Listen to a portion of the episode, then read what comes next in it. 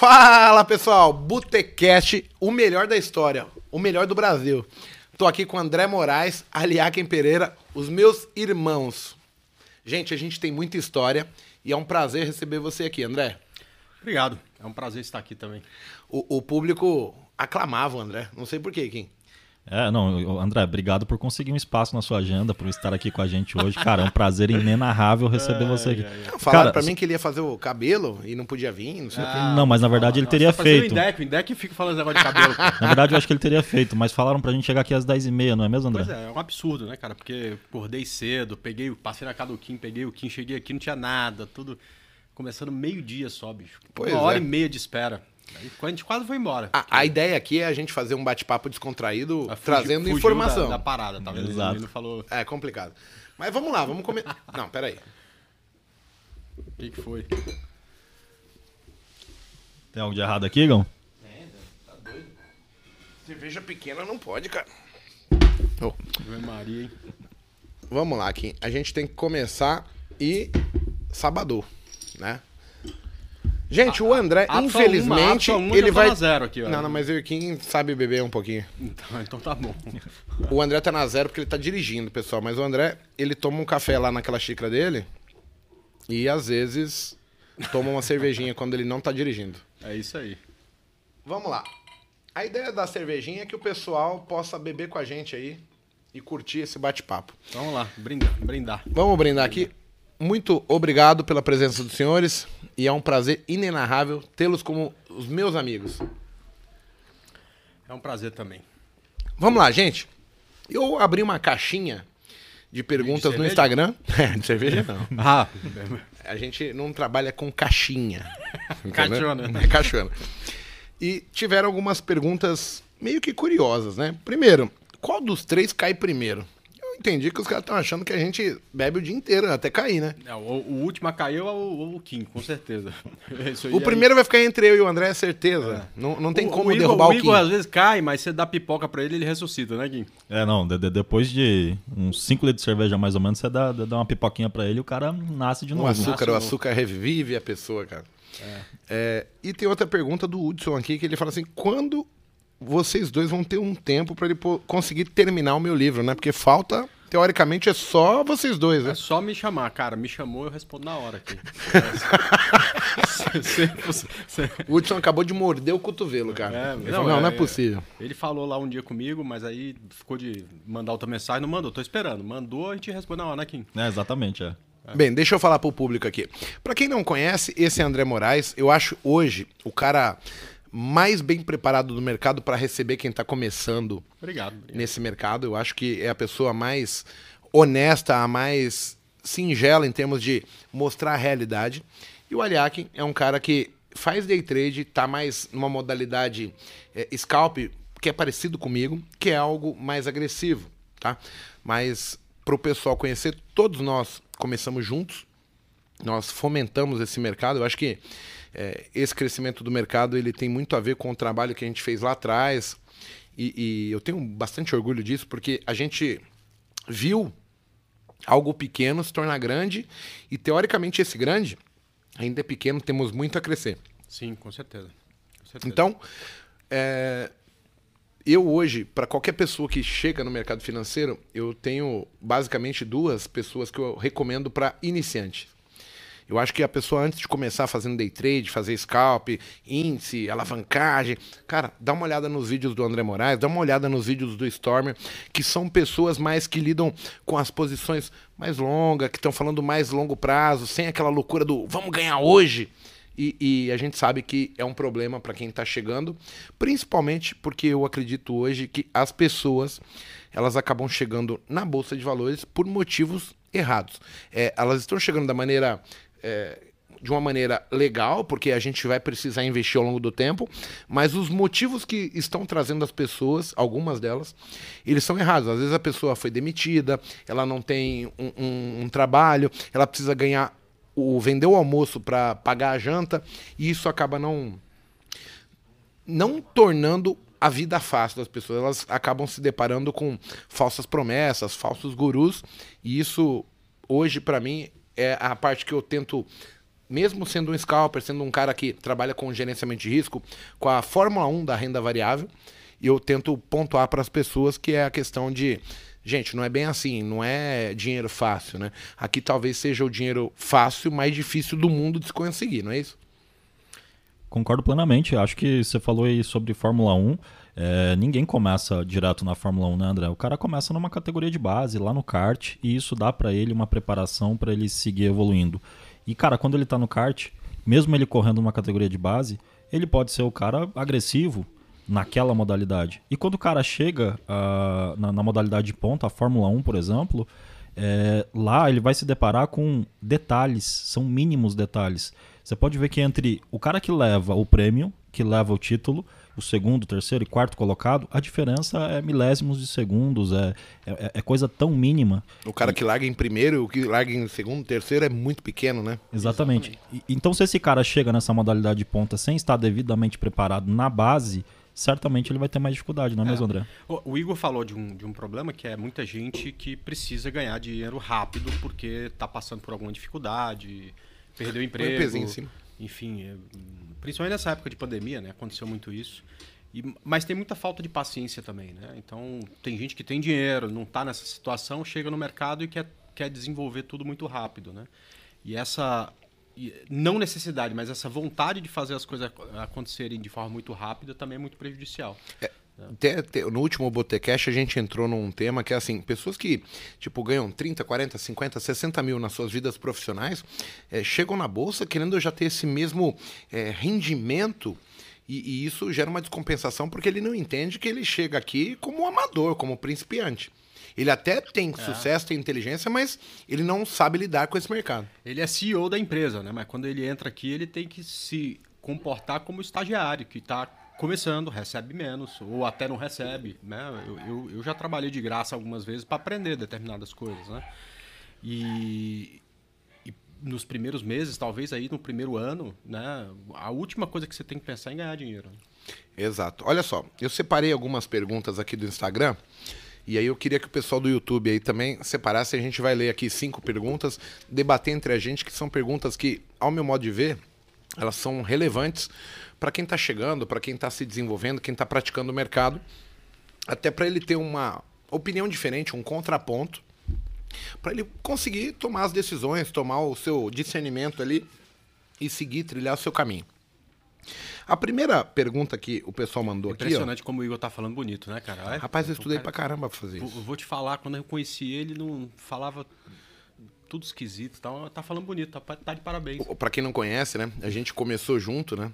E a gente brinca, né? Que eu fui o professor de todo mundo, porque o André foi o meu primeiro aluno, mas cara, na época a gente sabia nada do que a gente sabia hoje.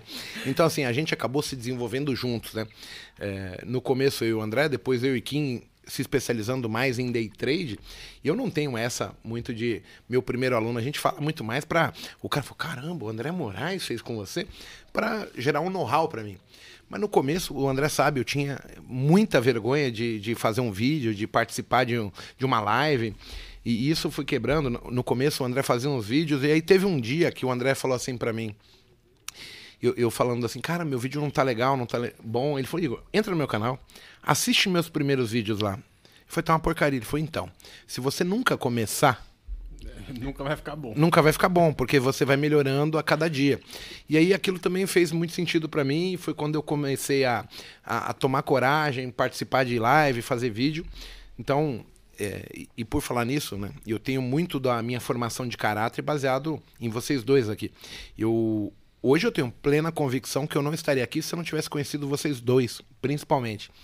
Então é um prazer para mim poder trazer pessoas tão boas, tão pessoas tão para frente que conseguiram mudar a minha vida, mudar a minha forma de pensar, a minha forma de, de ver o mundo. Ela passou a ser diferente quando eu conheci vocês. Muito obrigado. Fiquei até emocionado aqui. Vou até pegar uma azeitona aqui. eu também. Eu, eu, que agradeço, na verdade. Eu, eu sempre falo isso nas minhas lives. É, a gratidão que eu tenho pelo que vocês fizeram por mim lá no começo.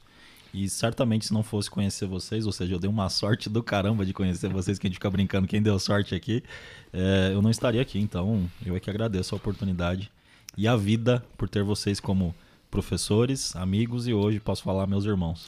Legal. Deixa eu só pontuar para o pessoal entender, né?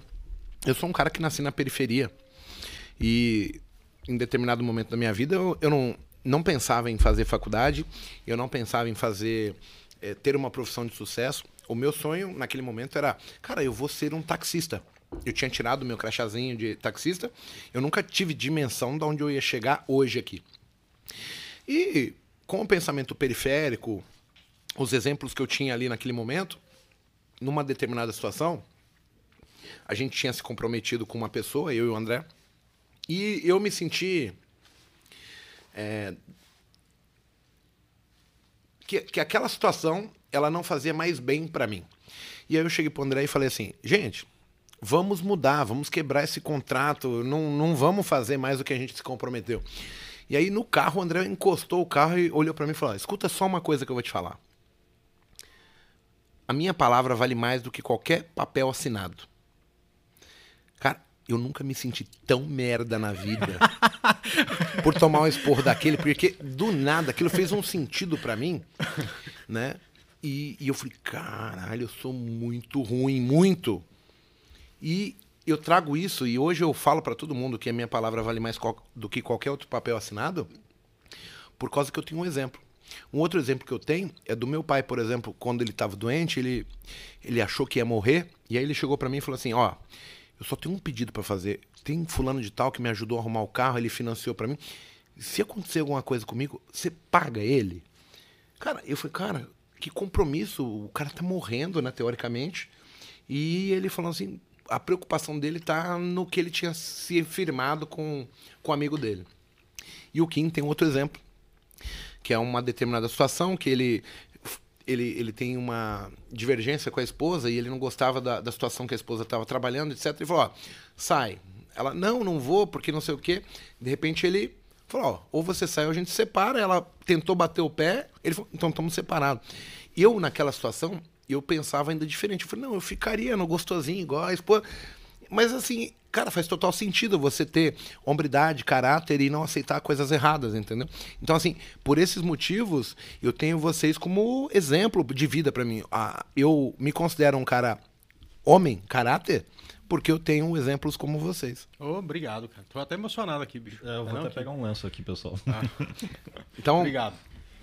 É um exemplo para as pessoas que estão nos assistindo. É, a gente às vezes acha que é top das galáxias, que a gente sabe tudo. Cara, a gente tem muito a aprender, existem pessoas melhores que a gente. E o que a gente pode fazer é ouvir mais, falar menos, tentar entender, é, direcionar tudo isso para que a gente consiga o nosso sucesso. E então, para você que está assistindo a gente, eu tenho isso como exemplo e tento seguir isso e passar isso para as pessoas que me acompanham hoje. É, já que a gente está nesse papo, né, eu acho que é, a, a, a, gente aprende com, com quem está do nosso lado, né? Porque não tem como ser diferente, né? Eu tô vendo, eu tenho um cachorro novo em casa, né? O cachorro segue exatamente o que o velho faz. O velho vai para cá, ela vai atrás. O velho late, ela late. O velho rosa, ela rosa. Por quê? Porque tá do lado, né? Tá convivendo de, todo o tempo inteiro, né? Então, você tem que se cercar de pessoas boas, né? Então, com certeza, é, e, e, aprender muito com elas, discutir com elas, às vezes brigar com elas e tudo mais. Mas você tem que se cercar de pessoas que você, inclusive, acha que são melhores do que você, em algum aspecto. Né? Sim. Porque aí você que vai. Que é o teu exemplo. Você é a média das cinco melhores pessoas que você convive. Exato, exato. Porque você vai aprendendo com elas, né? Então, o tempo que a gente teve junto, né? Quanta coisa eu aprendi, quanta coisa o que aprendeu, quanta coisa você aprendeu.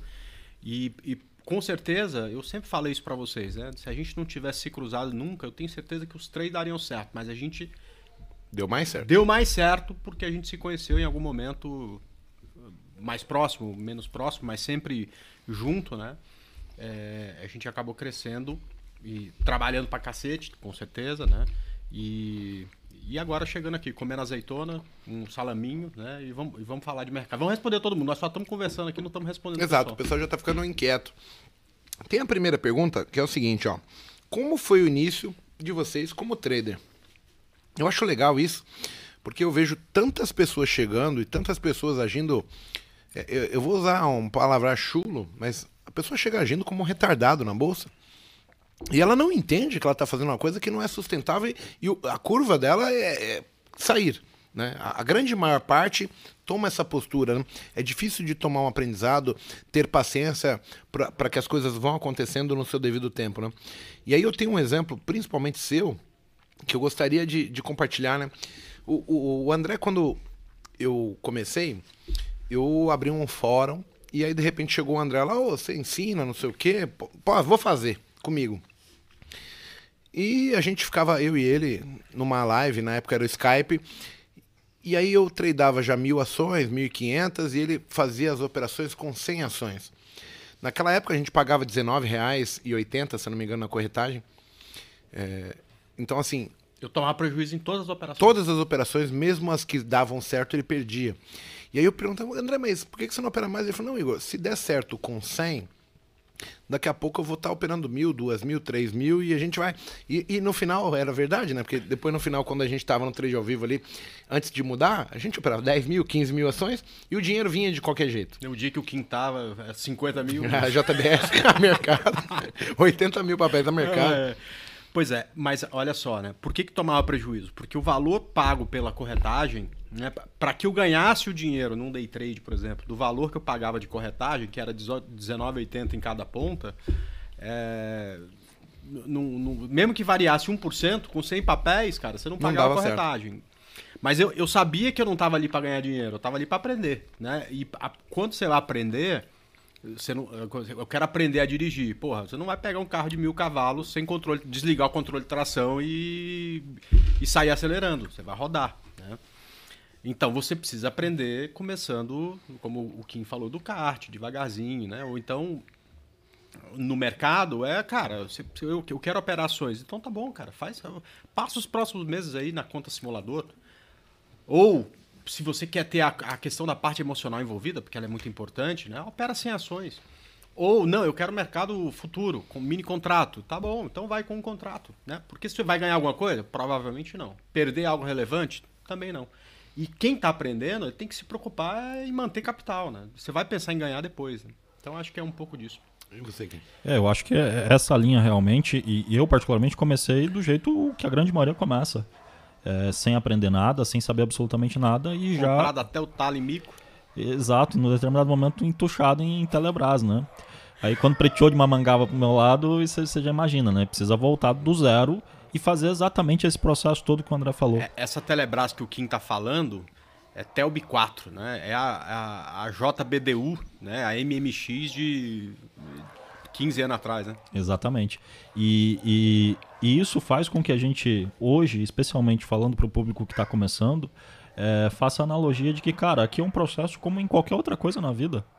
Você quer fazer medicina, você tem que partir do zero, você vai ter que estudar cinco anos, depois vai ter que fazer uma especialização, um doutorado. E isso significa que você vai ser um profissional bem sucedido? Não necessariamente algumas áreas até permite você ficar um longo período, mesmo você sendo um profissional mediano, é, se dando bem. Mas chega um momento que a vida vai te levar a uma situação de, de, de teste e, e, você vai ter que se provar novamente. Engraçado que vocês pontuaram o que vocês fizeram, mas o porquê que a, as pessoas agem assim? A gente viu o André, ele tem um perfil, ele, ele chegou de uma maneira que eu acho hoje a mais prudente possível. E você e eu, a gente começou tacando cadeira modo no estádio. Louca, né? modo, modo hard, né? Por que, que nós agimos assim? Qual é a opinião do porquê que a pessoa age dessa maneira no seu, na sua interpretação, André, Kim? Cara, eu, eu acho que é um pouco menosprezar o mercado, né? É de... É, é, é engraçado, né, o, o, o Igor? olha só, você tem gap de alta no começo do dia, aí o cara observa que depois do gap de alta o mercado volta na média, entendeu? Aí ele tenta isso um dia, e dá certo. Aí ele tenta isso segundo dia e dá certo. Aí no terceiro dia ele já está operando um lote muito maior do que ele podia e dá certo. Aí ele tenta uma quarta vez e dá certo. Entendeu? Porque dá certo. Ganhar no mercado não é tão difícil. É, o cachorro Pô, passou na mesa, pisou no enter lá, comprou, comprou, você pode ganhar. Você pode ganhar. Então não é difícil ganhar no mercado. Então, muito facilmente o cara tem a sensação de que, que ele é o wise. domina o mercado. Primeira vez que você tá com tamanho de capital até o talo alavancado, entendeu? E não volta na média, você não sabe o que fazer. E aí que é o dia que vem a grande perda. Geralmente, cara, quanto cachorro tem aqui? É só um pouquinho. Deu ruim aqui. Fala pra ele ficar quieto. Tem uns que são engraçados. Dá 10 reais pra cada um comprar um, uma Heinekenzinha aí e ver se para aqui. Mas aonde que eu tava falando? Agora, agora eu lembrei onde que eu tava aqui. Mas o que que acontece? Primeira vez que dá errado, cara, geralmente geralmente leva leva o capital inteiro. Aí? Ainda tem a produção ainda aqui. Leva o capital inteiro do que o cara ganhou e aí o cara já tem uma mais experiência. Aí você cria um trauma é, emocional, né? E aí, e aí vai ficando tudo muito complexo. Né? Tanto é que quando o cara chega para fazer alguma coisa comigo já todo estrupiado, é, a primeira coisa que eu falo com ele é tipo assim: se fosse eu, zera, zera tudo, esquece essa história, velho. Passou, vamos começar do zero de novo, tá certo? E aí é o seguinte: é, tem um monte de regra, e para isso aqui dar certo, você vai ter que seguir essas regras, né?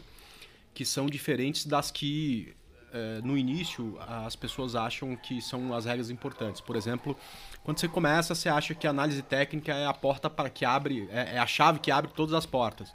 E, cara, depois você descobre que, pô, análise técnica sem você saber, por exemplo, o tamanho de lote que você pode enfiar naquela operação, não serve para nada, né?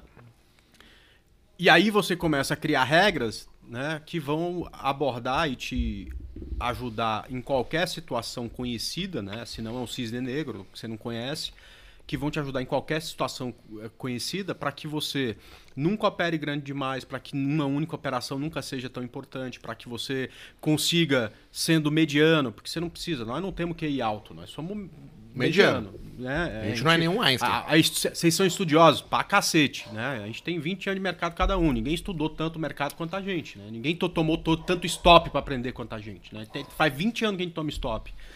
E faz 20 anos que a gente ganha. O que a gente aprendeu foi tomar cada vez menos stops, porque a gente seleciona melhor as operações. É, quando tomar stop, admitir que perdeu muito rápido, né? E quando ganha, a gente tenta ganhar o, o máximo possível. Né? Legal. Não sei nem se era isso que você perguntou, mas foi isso que nós respondi. E eu... vou falar.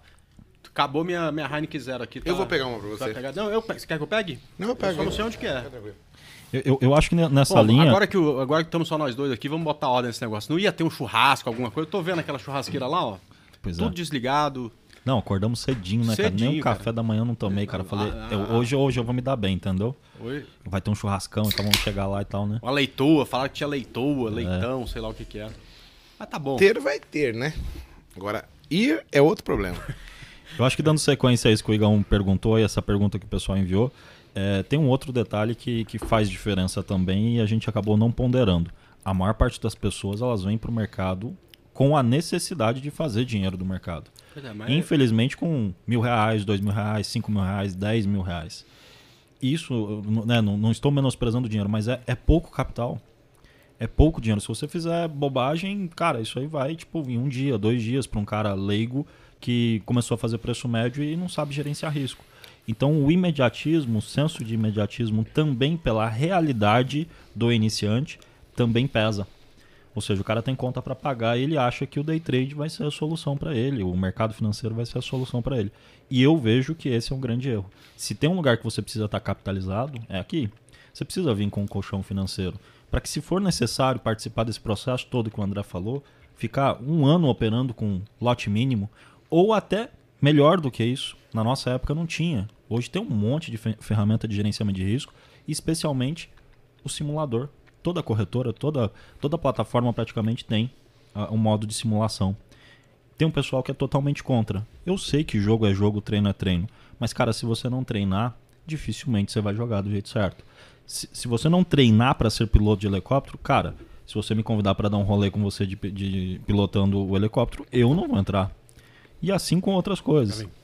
Então, via de regra, é, o senso de imediatismo ele leva as pessoas a tomarem decisões equivocadas. E aí começa do jeito errado, que é começar operando e muitas vezes alavancando mais do que o capital permite. Olha só, a pergunta é assim: como foi o nosso início, né? Eu olho e o nosso início ele não é muito diferente dos demais. A, a única diferença é que hoje eu sei o erro que eu cometi no início. Então, avaliando ele, o meu início ele foi devastador. Por quê? Porque eu tive grandes probabilidades de não estar aqui. Eu dei um golpe de sorte eu. A grande maioria não vai contar com essa sorte que eu tive. E aí que eu acho o erro. Então, assim, tratar o mercado como o senhor e você é quem vai respeitar ele é muito legal. Quando a gente pensa em início, eu comecei tão quanto eufórico, igual a maioria. Eu vim pedir demissão muito cedo do meu serviço. Eu era militar. Eu cortei a minha renda do salário do militar para vir aqui achando que facilmente eu conseguiria extrair dinheiro daqui. E foi batata. Eu trabalhei dois meses operando. Nesses dois meses eu ganhei. Assim que eu perdi a minha renda do salário, as coisas não davam certo no trade.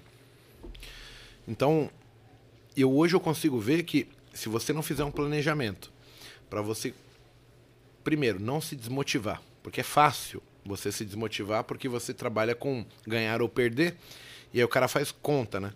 Então hoje eu consigo ver que desempenho é você falar, cara, eu tava tomando stops de 200 reais, agora eu tomo de 100, continuo perdendo, mas isso sim ainda é bom. Eu estou conseguindo reduzir as minhas perdas.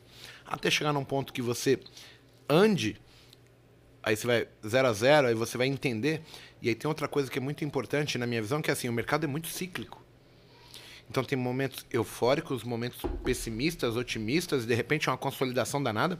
E se você não vivenciar isso, as estratégias elas mudam mediante a cada mercado desse.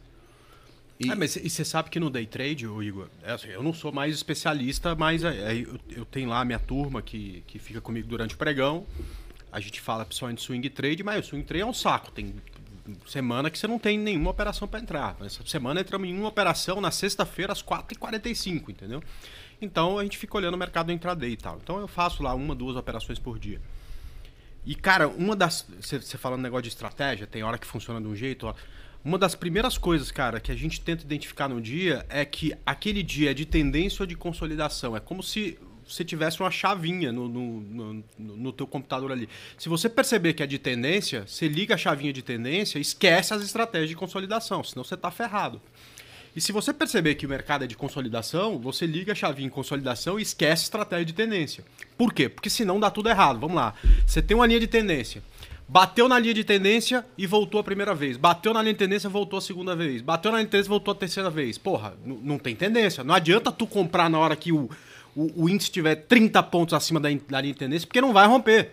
Ali você tem que usar as estratégias de consolidação e no dia que tem tendência, que consolida no topo e rompe, você vai comprar o rompimento. E você não vai vender o rompimento, porque no dia de tendência, a estratégia de consolidação não vai funcionar.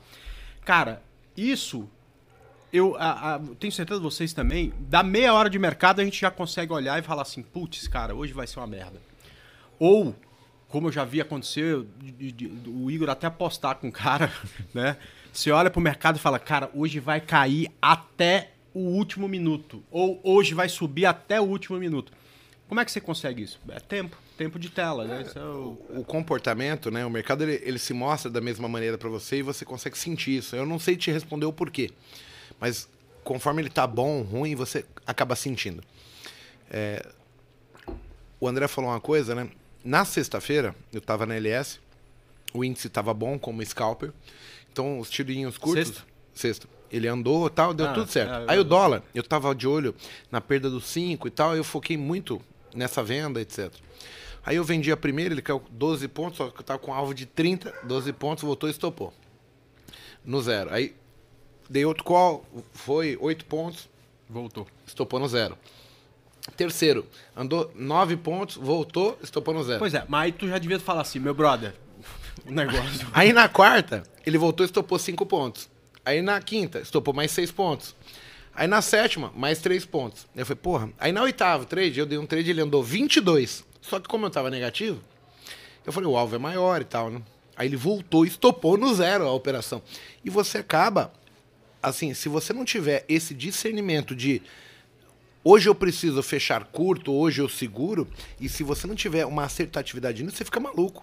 Porque quando você segura, ele volta, quando você não segura, ele anda, e o cara fala, cara, não sei nada. Então é extremamente frustrante e as pessoas não entendem que não sou eu que dou o ritmo pro mercado. Não é o analista que fala, ó, vamos vender, o mercado cai.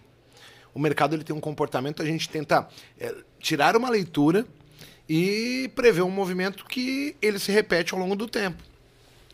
Só que as pessoas acreditam que ela tem o poder. Eu hoje eu tenho muita convicção nisso, de entender que o mercado é senhor das suas razões. Então assim, eu procuro compreender que mercado que eu estou utilizando, como o André falou. Perfeito. Eu, eu, sempre falo isso também para os meus alunos, cara. Um, o, surfista profissional ele olha para o mar e fala: hoje o mar não tá para surf. E cara, quando vem uma onda do caramba, ele fala: pô, aqui dá para encaixar tal manobra, etc, etc. E, e, e, o operador ele vai ter que desenvolver exatamente essa postura.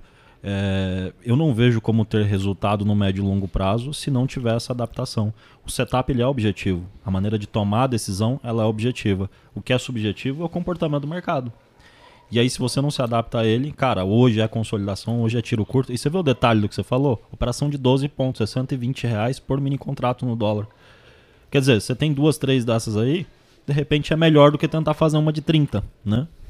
Então muda completamente a regra do jogo. Oh. E eu nem tô falando que todo mundo vai ter o perfil para fechar curto. Claro que não, tem, tem a galera que vem para realmente buscar os 30 cheio, especialmente quando a condição tá bonita. Mas eu tenho para mim que com uma quantidade maior de contratos é fundamental no movimento como esse, pelo menos fazer uma parcial, porque isso te dá um sobre, uma sobrevida, um fôlego a mais, aonde você consegue. Cara, é, é, você tocou num assunto que, cara, mudou toda toda a minha visão e principalmente meu emocional, tal, que era o tal da saída parcial que eu não eu gostava de fazer. cobrei o André nisso. Caralho, de jeito nenhum, cara. Eu não gostava de fazer de jeito nenhum. Eu era chato pra cacete, que o negócio tava lá me dando... Vocês falam em pontos, né? Eu falo em ações. Às vezes eu num swing trade ganhando 10%, mudo stop, André, não mudo. Saio parcial, não saio. Cara, e, e, e, depois que eu comecei, o Igor falar, porra, tu precisa colocar eu caralho, parcial. Meu. E tinha operação que voltava e tomava Voltava, voltava, é, estão dando 40 falava, centavos no day trade, voltava e estopava no zero. Eu falei, André, não faz sentido isso. Aí, eu, cara, eu acho, eu acho, no final das contas, eu nunca fiz as contas no, no pé da letra e tal, já fiz por cima, que o financeiro não muda tanto. Mas, cara, o emocional muda pra Muda, quando você põe stop no zero, eu, eu, eu, eu, vou, eu vou te dar uma ideia, eu vou te dar uma ideia. Acho, acho que foi Neo Energia, semana, né? Pô, a gente comprou, o negócio explodiu, parcial feito, ou seja, você sai de metade da operação ganhando 5%, né? Swing trade, não é? Cara, deu uns 5 minutos naquela porcaria lá, o negócio despinguelou, velho, e me estopou lá embaixo. Não deu nem tempo de mudar stop, foi rápido. Cara, eu saí no 0 a 0 uma operação que tá agora 6, 7% abaixo do meu preço de entrada. Cara, se não é a parcial, meu, você, você tirou sozinho, né? O, o, grande. O peso, o peso, o peso. Veio um aluno aqui, ele chama Daniel Lemos. Ele, ele falou uma coisa que depois eu fiquei pensando. Eu falei, cara, ele matou a charada. Tudo aqui na bolsa envolve você não aceitar perder. Todos os erros, todas as dificuldades envolvem o não aceitar perder. Todos os erros. O cara zera antes porque ele tá com medo que volte. Ele não quer perder aquilo que ele já ganhou ele clica demais porque ele tá perdendo. Ele não aceita que ele vai ficar negativo. Então, assim, todos os erros que você comete tem a ver com o não aceitar em perder. Tudo.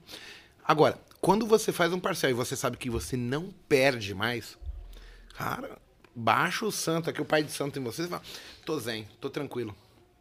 Isso mudou a minha forma de operar. Hoje eu, eu faço muito isso.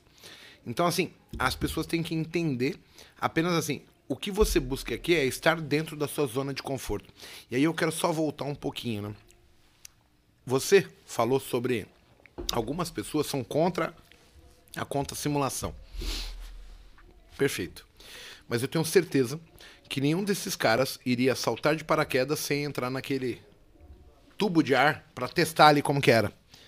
Ali é uma conta simulação, tá ok?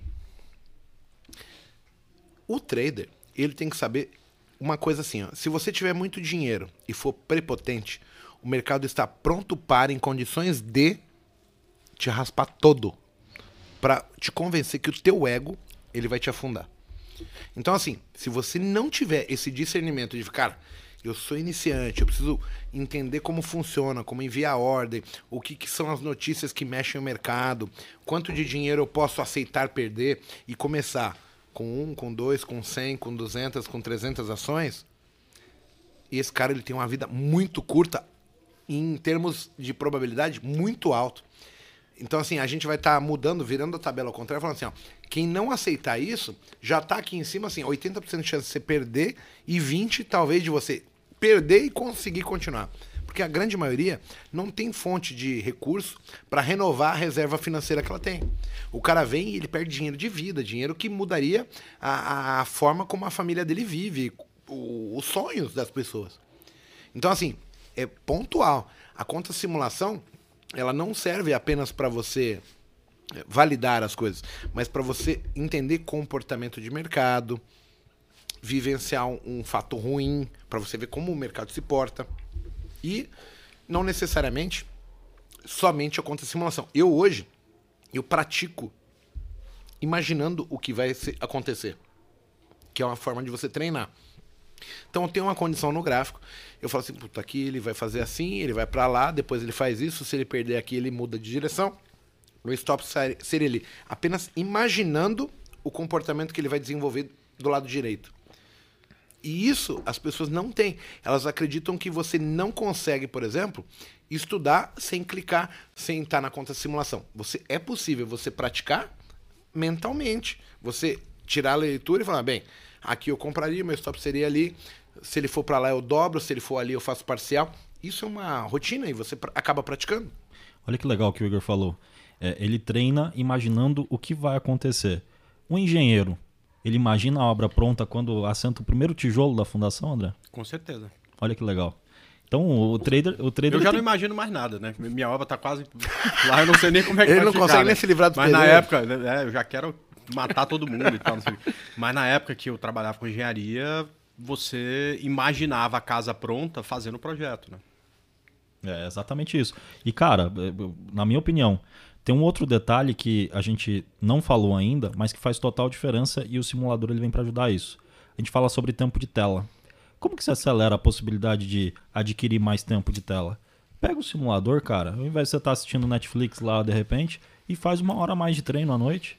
Pega um sábado, um domingo, chama uma galera, igual a gente fazia no Skype, faz um replay de mercado. Ah, é replay, talvez eu lembre. Pega uma data bem atípica, seis meses para trás, que você não vai se lembrar da, da, da, movimentação do mercado, e treina. Cara, ao invés de você só acompanhar o pregão, você pode dobrar a quantidade de horas que você tem fazendo esse tipo de coisa. E você vai esse tirar tipo isso da maneira correta. Você vai tirar o atraso em termos de experiência, você vai vivenciar mercado mais vezes. Perfeito. Isso é fundamental no meu modo de ver. Vamos para a segunda pergunta aqui, ó que já está linkada, né? Qual a maior dificuldade que vocês enfrentaram no início? Acho que a piscina tá afogando Parece que a gente tá num pântano, né? Parece que tá chegando um, um tubarão. Como é que é, Igor? Qual a maior dificuldade que vocês enfrentaram no início? Cara, a minha maior dificuldade era que meu capital era insuficiente para vencer a corretagem, né? Porque a corretagem era muito representativa, né? E, e, e isso putz, cara, você pensar que, pô, quando que eu vou ter grana para ganhar no trade e vencer isso, além disso, aprender tudo que eu preciso aprender, né? Uma coisa que me ajudou muito, né, eu sempre fui muito medroso. Então, é, eu nunca corri tantos riscos e, portanto, nunca tive um dia de grande prejuízo, uma situação em que me tirou muito dinheiro. Não passei apertado por isso. Até porque tive você do meu lado falando, ah, já me ferrei com esse negócio aí que tu tá querendo fazer aí, se liga, entendeu? Então isso a, a, acaba que ajudou. E a partir de um certo momento, quando você, quando a gente passou a ter é, capital, né, e as corretagens começaram a baixar e isso deixou de ser um empecilho, porque era, não era, não é desculpa quando você tem um grande capital pagar a corretagem, né? Mas quando você tem um capital pequeno, ela é muito alta. Quando isso começou a cair, né? Isso, essa barreira caiu. Né? Na verdade, o mercado passou a ser democrático, porque não era. Né? O mercado, o mercado fracionário praticamente não existia. Não tinha contrato futuro com liquidez. Né? Então você operava ações. Não tinha um plataforma, não tinha, não tinha, tinha nada. Plataforma, você pagava 350 paus para ter uma plataforma boa. Isso há 15 anos atrás, né, por mês. Hoje as corretoras dão as melhores plataformas do mundo de graça para você. Né? É, a corretagem era muito cara, já falei. E, e cara, o, o, o, era, era, era o início de, de, do home broker. Né? era muito ruim, não tinha ferramenta. Tanto é que as ferramentas mais legais que tem home broker hoje a gente que criou, né? E colocou no home broker da Rico há 1.500 anos atrás, né? Você imagina que não tinha boleta rápida, cara. Você tinha que ia comprar, você tinha que eu vou comprar 130.490. Você tinha que digitar 130.490. Aí você dava enter, aí você ia mandar o stop, você tinha que colocar lá, dispara em 130 em outro mil, lugar, que não era mesmo Em lugar. outro lugar. Tá. Cara, a gente fez uma boleta que tu clicava e mandava, entendeu? Isso não tinha. É, as, as, ferramentas eram muito ruins, a internet era muito ruim, né? É, é, hoje em dia tudo isso melhorou, tá mais fácil e é mais democrático. Hoje você tem, pro cara que está começando com um contrato, né, a possibilidade dele colocar 500 reais na conta, que, porra, é, é ruim perder 500 reais, é ruim perder 5 centavos, né? Mas é, é um custo de aprendizado barato, concorda? É, é, menos do que uma mensalidade de uma faculdade, né? Uma faculdade presencial ou duas mensalidades de uma faculdade, se for. Ele coloca 500 reais na conta, cara, e vai lá aprender sem corretagem, com a plataforma de graça, né? E, e, e, e, e depois de passar por essa, essa fase do simulador que você falou, ele tem a possibilidade ali de já testar a parte emocional dele, ver como é que funciona, né? E a parte emocional é a coisa que eu mais tenho dificuldade de ensinar, né, cara? Porque cada cabeça é de um jeito, né? O cara chega para mim e fala assim, Igor, ó, cara, é, o meu problema é não estopar. Como é que eu resolvo esse problema? Porra, estopa a porra da operação. Acabou o problema, né? Eu, assim, é cabeça de engenheiro, né? Só fazer essa merda aí então, que tá tudo é, certo. É, cara, se tu não. Se tu percebeu que não tá dando errado porque você não estopa no ponto que tem que estopar, cara, a resposta tá aí, é só estopar. E para mim isso é lógico. Pro cara não, o cara não consegue. Na hora de, do stop, o dedo do cara trava e ele não consegue colocar, né? Então, a parte emocional você já consegue treinar desde o começo com um contrato é, e, e, se der tudo errado, no, deu tudo errado hoje, quanto que você perdeu? Ah, perdeu 40 reais. É ruim perder, eu não quero perder nada, mas, cara, não vai te quebrar, não vai te tirar do jogo. Né? Sabe uma coisa que assim, a gente falou, né, do seu começo. Para mim, a minha maior dificuldade quando eu iniciei, ela nem foi técnica, foi enfrentar e segurar o meu ego, a minha prepotência. Aí faz três, quatro meses atrás eu tinha eu tô muito focado em índice dólar. Eu nem sabia que tinha BDR. Aí eu ouvi falar, falei, caramba, BDR, compra de uma unidade. Você pode negociar as melhores empresas do mundo, as, as americanas, né? Aí eu fiquei pensando, falei, porra, o cara pode aprender comprando uma Google, tipo, com 60 reais. Cara, e pra você torrar esses 60 reais tradando uma única BDR, é difícil, hein? O cara tem que ser ruim pra cacete pra perder. né? Então, você pode aprender arriscando seu dinheiro. Claro que não tem ganho. É, mas tem aprendizado. Né? A corretagem é zero. Você vai conseguir, no jogo real, valorizar ou desvalorizar o seu patrimônio pequenininho e começar. E aí eu lembrei de você. E eu falei, caralho, quando o André começou, ele fazia isso porque ele não queria perder o dinheiro dele sem ter a segurança que ele era capaz. Então, assim, até para quem está chegando hoje, eu acho que as BDRs, os fundos imobiliários, só que com uma liquidez diferente, eles são fantásticos. Fundo, fundo imobiliário tem uma volatilidade menor. Eu acho que a BDR é melhor para isso. Então, né? Mas assim, o cara compra uma unidade. Então você tem só 100 reais, você põe aqueles 100 reais numa Google, cara, não tem corretagem. Você fica para cima e para baixo, se ela valorizar 60 centavos, é 60 centavos do teu patrimônio que você perdeu é, é, muito foda em termos de você falar, cara, eu estou aprendendo, eu estou desenvolvendo estratégias, vendo como o mercado se desenrola, mercado bom, mercado ruim. E aí depois é só você fazer quantificar na multiplicação, é exponencial. Uma dá X, 100 dá Y e 3 mil dá X, X mais Y. É, exato. E, e, você só vai precisar, é claro, é, aprender a ter um lote maior, e a parte emocional é muito importante para isso e você vai precisar também. É... Putz, esqueci a segunda coisa, era, era, era importante. Ah!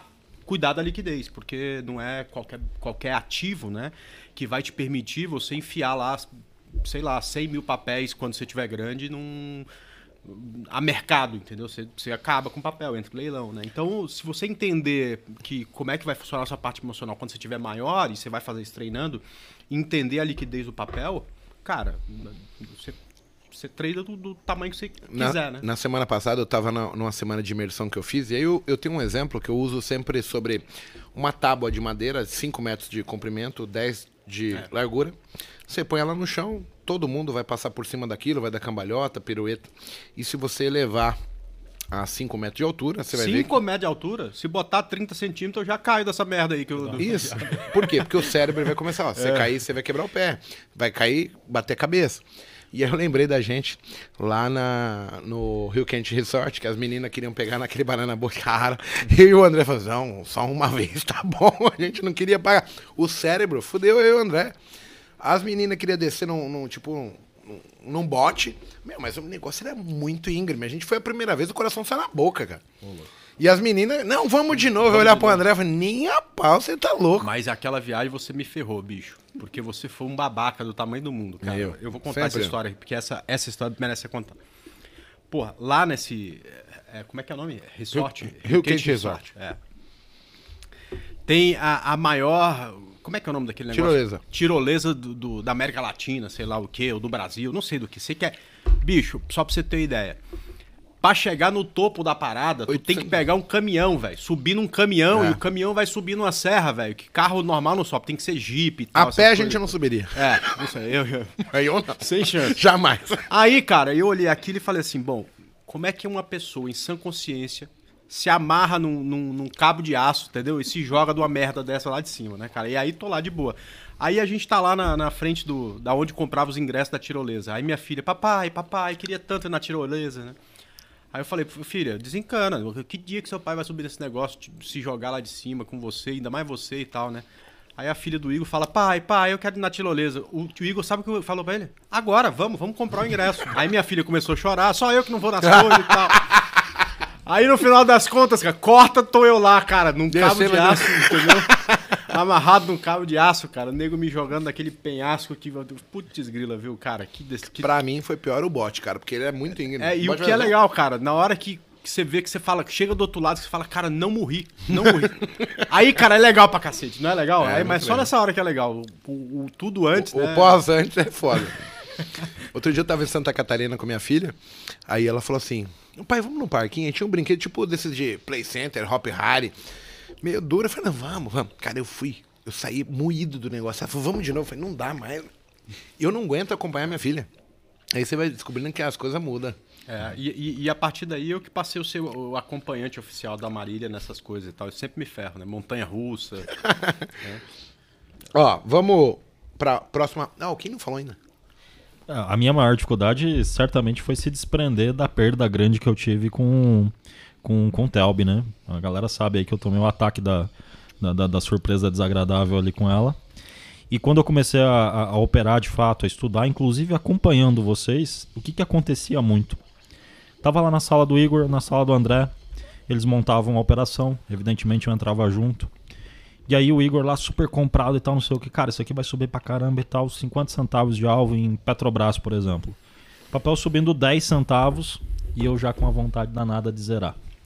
Dava uma titubeada, eu zerava. E o Igor lá. Depois eu vi o trade andar os 50 centavos. Entrava com o André, CSN, os Minas, enfim, Vale. O André lá, 50 centavos de alvo. Firme na estratégia, eu andava 5, 10, 15 centavos, dava um, uma ziquezira, zerava a operação. Conclusão, eu não conseguia me desprender da perda que eu tinha e a ideia de recuperar era tão grande que eu sempre tentava entrar maior e tentava compensar com movimentos mais curtos. Mas quando na verdade a estratégia, a estratégia exigia, cara, nós estamos entrando aqui, tá certo? Para pegar 50 centavos. Então você não tem que sair com, com 10. Se for para sair com 10, que faça pelo menos uma parcial que hoje a gente faz. E na época eu não fazia. E o resultado não vinha. Até chegar um determinado momento que num papo que eu tive com você, é, você até citou, Kim, você precisa se desprender dessa, dessa Telb. Cara, você tem que esquecer a perda. Enquanto você estiver atrelando o seu operacional a recuperar a perda, o seu prejuízo, cara, você não vai operar bem. E outra coisa, eu já estava ficando sem capital para operar, porque o resultado não estava vindo. Vocês ganhavam no trade, 50 centavos eu pegava 10. Aí na que estopava, eu tomava os 10 centavos cheio. Resumindo, estava no negativo, porque tinha taxa para pagar, etc. Então essa foi a minha maior dificuldade, se desprender realmente do prejuízo e conseguir é, voltar a ficar corajoso nas operações bem-sucedidas. É, eu realmente sentia medo no começo de devolver 10, 15 centavos de um trade que prometia 50, como eu estou usando como exemplo. E aí, para fazer é, é, os ajustes, eu tive que fazer algo muito parecido com o que o André fez: reduzir drasticamente o tamanho da mão. Porque quando eu entrava pequeno, aí eu ficava macho. Aí eu segurava a posição, eu conseguia acompanhar vocês o trade inteiro. Mas você não tinha a satisfação do financeiro? Não, até porque aquele financeiro perto do que eu tinha perdido não era. Você concorda hoje que seria tipo o, o financeiro que você almejava? Talvez ele não fosse o, momento para ser almejado? Sem sombra de dúvidas. Não estava preparado psicologicamente. Porque eu tive para. uma evolução minha também que foi em cima disso. Eu estava operando para fazer 3 mil, 4 mil, 7 mil no dia, só que eu tinha que me esforçar bastante. E quando dava errado, dava errado, eu ficava tenso. Aí, em um determinado momento, eu falei assim, cara, sabe uma coisa? Eu não preciso mais disso. Eu vou baixar minha meta para mil. Cara, eu fazia mil em dois minutos. e aí eu tava satisfeito. E aí, cara, mudou minha forma de ver o mercado. E a história, eu tirei a pressão sobre mim. Porque assim, uma coisa é você fazer mil, e outra você tem que fazer sete, oito, nove, dez. Porque quando você tá com cinco, você não quer voltar para trás. E aí eu percebi que eu evoluí quando eu reduzi minha mão. É isso aí. É isso aí. Cara, emocional é, é, é fogo, né? É muito importante. Agora vamos lá, vamos para uma próxima pergunta. A gente falou das lambanças que a gente fez e hoje eu acho que é unanimidade aqui que gerenciamento de risco é o. Sem isso é impossível vencer. Então, hoje, o colega fez aqui. Qual é a melhor forma de fazer um gerenciamento de risco? Por pontos, por financeiro? O que, que seria? Então, cara, o gerenciamento de risco para day trade é bem diferente do gerenciamento de risco para swing trade. Assim, no day trade eu acho até mais simples, porque se você tem é, um limite de perda diário, você já tem quase tudo que você precisa do gerenciamento de risco. O que é complicado é seguir esse limite de perda diária. O que você não pode é perder muito capital no dia que você estiver ruim. Eu entendo que é uma coisa até mais simples, do que o gerenciamento de risco do swing trade. Né? Então você tem um limite diário e você pode perder X. Se você vai ter meta ou não, eu acho que depende muito do tipo de operação que você vai fazer. Por exemplo, para scalper, para vocês, eu acho que tem que ter meta. Para mim, que sou o cara da tendência e sei que 15 pregões em cada 20 não tem uma tendência legal, o dia que tem, eu tenho que arrancar a pele do dedo de tanto operar, porque é o meu dia. Eu tenho que ganhar muito nesses dias, porque nos outros eu não vou ganhar bem. Então, meta não sei se tem que ter. Né? É, e, cara, eu entendo que no fundo é, é tudo financeiro. Precisa ser por, por, por, quanto que você vai perder no dia ruim, principalmente no day trade. Agora, pro swing trade, que é o que eu gosto de fazer, aí é tudo muito mais complexo, né? Porque, cara, você tem que diversificar. Para quê? Para num um evento isolado não te tirar 20% do capital, por exemplo. Você tá lá comprado em Petrobras, o, o presidente fala uma coisa qualquer lá que vai mudar o presidente da Petrobras, que não sei o quê amanheceu caindo 20%. E aí, se tiver tudo em Petrobras, você perdeu 20% do seu capital. Não rola. Então você tem que dividir em várias empresas, em vários setores, você tem que ter tudo mapeado, onde está o stop, você tem que saber principalmente. Porque as pessoas, elas se preocupam muito com a próxima operação, né? E, cara, você tem que se preocupar é com um conjunto de operações, com a sua carteira, né? Então você tem que saber, se, cara, se amanhã, segunda-feira, né? Abrir caindo, estopou tudo, quanto que eu vou perder? Você tem que saber isso com o pregão aberto de sexta ainda, né? Porque se você não tiver vontade com aquele valor, você vai lá e zera uma ou duas operações para chegar no valor que você se sente tranquilo para segunda-feira. Quanto que eu vou ganhar se tudo for no alvo, né? Essas perguntas, o cara que faz gerenciamento de risco, ele tem que saber responder em qualquer momento é, é, é, que o mercado estiver aberto, né? Ou seja, tem que estar tá tudo atualizado e isso para isso você precisa de disciplina. Né? Se a gente pegar aqui agora e você me perguntar, André, segunda-feira, você tem lá quantas operações em aberto? Tipo, 8, 9. Se tudo der errado, quanto você perde, eu sei, porque minha planilha fica no drive, porque tem uma pessoa que me ajuda a preencher a planilha. Né? É, que, que bota alarme em tudo e tal. Então eu sei, ó, provavelmente ele vai me falar, eh, se eu olhar aqui, é 1.200 e não sei quanto, porque tem um monte de operação que a gente já mudou stop. E se der tudo certo? Ah, se der tudo certo, a gente tem, eh, se amanhecer subindo 5%, eu vou ganhar Y, né? Isso tudo você tem que saber. Porque quando você não sabe disso, cara, que, que chance você tem de ser equilibrado emocionalmente? Ou que chance você tem? Não tem. Porque quando é, você é um fato é, extraordinário, você exato, vai desequilibrar. Você vai, vai amanhecer caindo 5%, você não sabe mais o que fazer, né? Então tudo isso tem que estar tá mapeado e isso que é gerenciamento de risco, tá? E como eu disse, é mais simples até no meu entendimento para o day trade do que para o swing trade. O difícil é cumprir as regras, né? Tô falando é, criar regra. Eu ia chegar nesse ponto, é... deixar o Kim opinar, mas eu ia falar Vou até jogar, porque depois você termina sua, seu raciocínio e já fala. Eu acho que tanto eu quanto o Kim, a gente consegue ver que o maior problema de quem chega para fazer day trade, que eu acho que é um problema diferente dos caras que fazem swing. É o cara, ele até chega a ganhar dinheiro. Ele ganha um dia, dois, três, cinco, uma semana, duas. Só que existe um único dia que ele vai tomar um stop. É a história daquele dia que o cara ele, ele faz as merdas e o mercado vai perdoando, perdoando, perdoando. Só que ele tá numa uh, numa metodologia, numa forma de agir que ela é insustentável de longo prazo, porque tem dias imponderáveis, dias que o mercado vai subir 7 mil pontos ou cair 7 mil pontos e não há gerenciamento de risco seguro, isso aí. E ele ganha dinheiro fazendo coisas erradas, ele não consegue validar o que, o que ele está fazendo é uma coisa que assim funciona, mas eu tenho que me preocupar é justamente com o dia que vai dar errado. E acaba que o cara ganha, ganha, ganha, ganha, no dia que ele perde, ele perde muito mais do que ele ganhou em vários dias. E, e, eu acho que isso é o maior problema, porque isso torna a vida nossa frustrante demais. É, é, putz, cara, você se dedica, estuda, acorda cedo, vai, não sei o quê. E, e uma coisa que eu, o Kim fala muito, cara, você tem que transformar o seu dinheiro em realidade. E se você não sacar dinheiro, não gastar, né? Eu vou na feira, o André acabou de comentar, pontos ou financeiro. Cara, eu vou na feira, a fruta é em dinheiro, não é em pontos. É, em ponto. É, eu vou pagar meu plano de saúde. Parece que ele vai, vai na feira comprar fruta, né? Eu, eu, eu vou, pô. aqui, aqui, ó. É o Mercadão aqui, mas eu vou. né? Feira de, de carne. É, né? Feira de carne, aí beleza. mas assim, você vai pagar o teu convênio médico, não é com pontos que você paga, é com dinheiro. Então, é, é o dinheiro que eu estou arriscando, é esse dinheiro que eu estou arriscando, ele vai tirar de outros lugares é, situações de conforto. Então, assim, se eu estou arriscando X financeiro, eu estou abdicando de poder pagar uma conta de luz, um aluguel, um, um, plano de saúde. Então, eu tenho que ter esse discernimento que o que eu busco é dinheiro. Esquece essa questão de pontos que, se você não transformar isso tudo em algo palpável, dinheiro, para ser vantajoso, fazer sentido para mim, não, não funciona. Mas a grande maioria, ela destrói tudo num único problema, num único dia ruim que eu acho que 90% das pessoas que vão nos assistir sabem do que eu tô falando. É o cara que ele até ganha, ele até entende, ele conhece análise técnica, mas no dia que ele vai perder, ele não tem o mínimo lidar com o perder. Perder não faz parte do vocabulário dessa pessoa, ela não aceita. E aí porque eu fiz o comentário do Daniel Lemos. Cara, ele resumiu tudo numa frase. Tudo está vinculado a não aceitar perder a pessoa tem uma estratégia, ela se compromete, não, minha meta loss é X.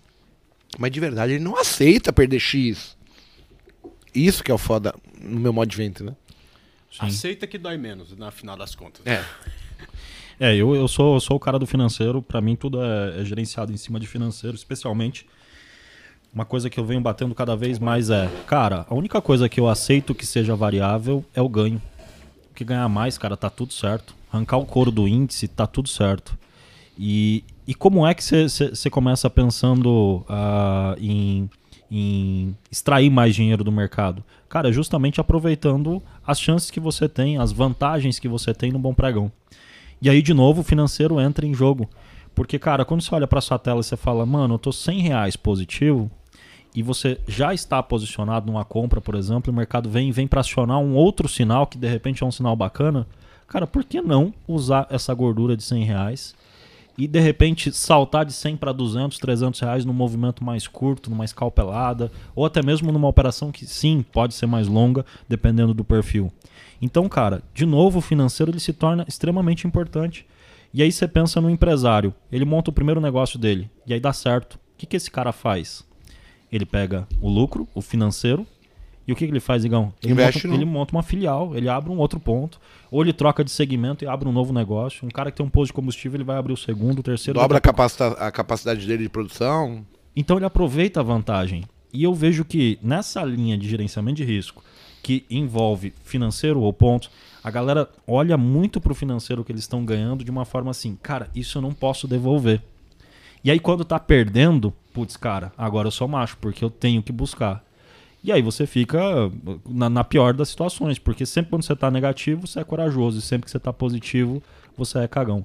Então eu, eu trabalho com a, com a linha do financeiro e a ideia é reempregar o dinheiro de um trade, reempregar o dinheiro de um, de um, de um dia, por exemplo, para que no segundo dia você possa almejar algo maior.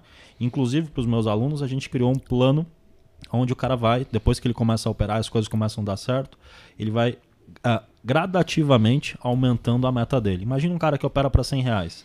Na semana 1 ele busca 100. Bateu a semana, a, a meta da semana, na semana 2 ele vai para buscar 120.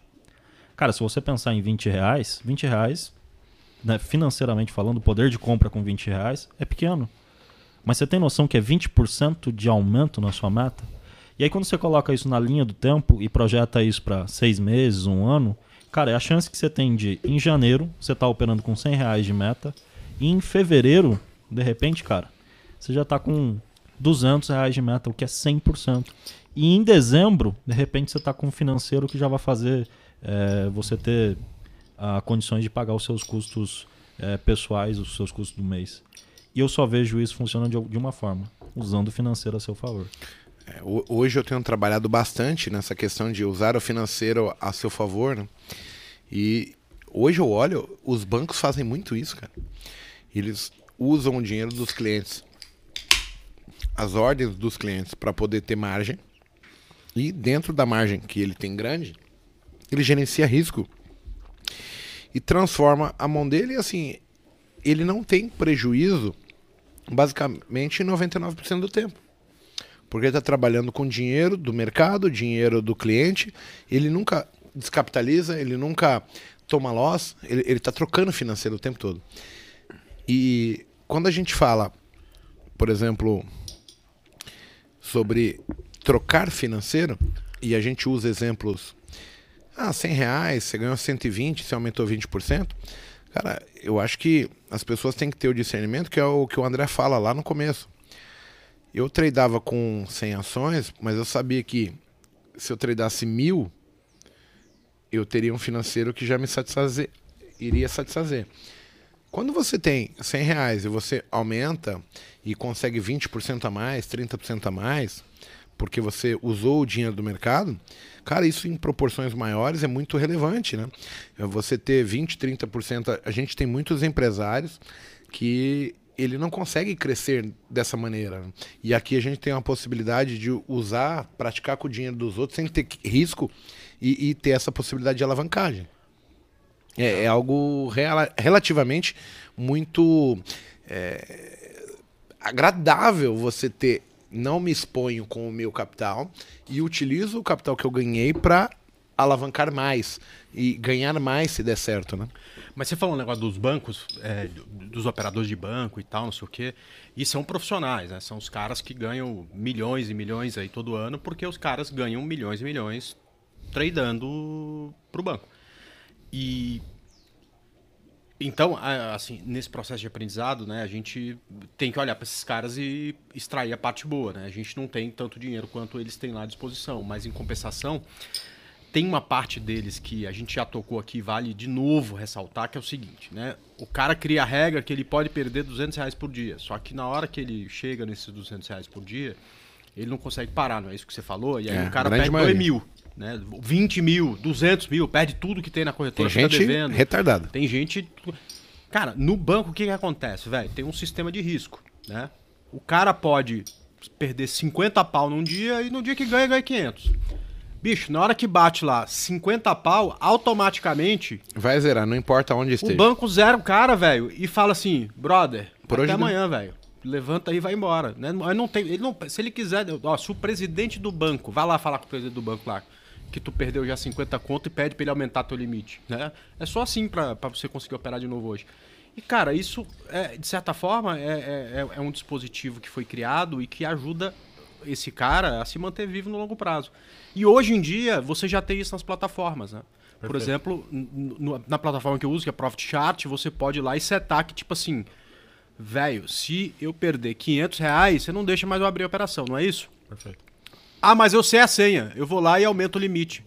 Olha só como é fácil de resolver passa a senha pra sua mulher, manda ela colocar a senha e fala para ela, ó, se eu te pedir a senha, Você não dá. é porque eu já tô perdendo o cara até o talo hoje. Eu né? tô até a tampa de a errado tampa, já. Então, se eu te pedir a senha, já sabe que eu tô fazendo. E aí, cara. Mas André, vai ter o cara que vai abrir a conta numa segunda corretora só pra ele poder. Vai. Não, não, não, mas, aí, gente, mas, aí, aí, não tem culpa. Mas cara não é um aí, salvar aí, aí, aí, o problema não é o mercado. Esse cara não é um bom administrador. É o cara que vai pro bingo, que nem o Igor ia quando os bingos tava aberto lá. Maquininha caçanica, eu torrava tudo meu dinheiro, cara. É o cara que vai na roleta jogar no vermelho lá com 400 200 dólares no vermelho e não quer parar. E o André falando que... pra mim assim, para, mano, para, para. Foi Pô, não, mas não. preto, André?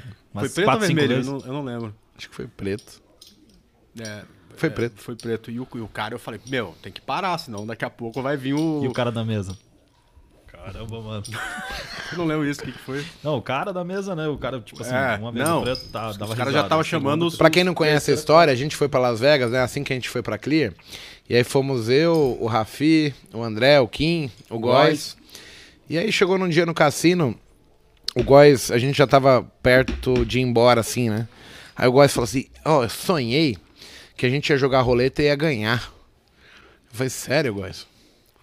Aí não, mas é que tinha um detalhe: a gente ia chegar na mesa, tava dando quatro vermelho. A gente consegue ver o passado. né? E depois ia dar sete pretos seguidos. O Góis falou.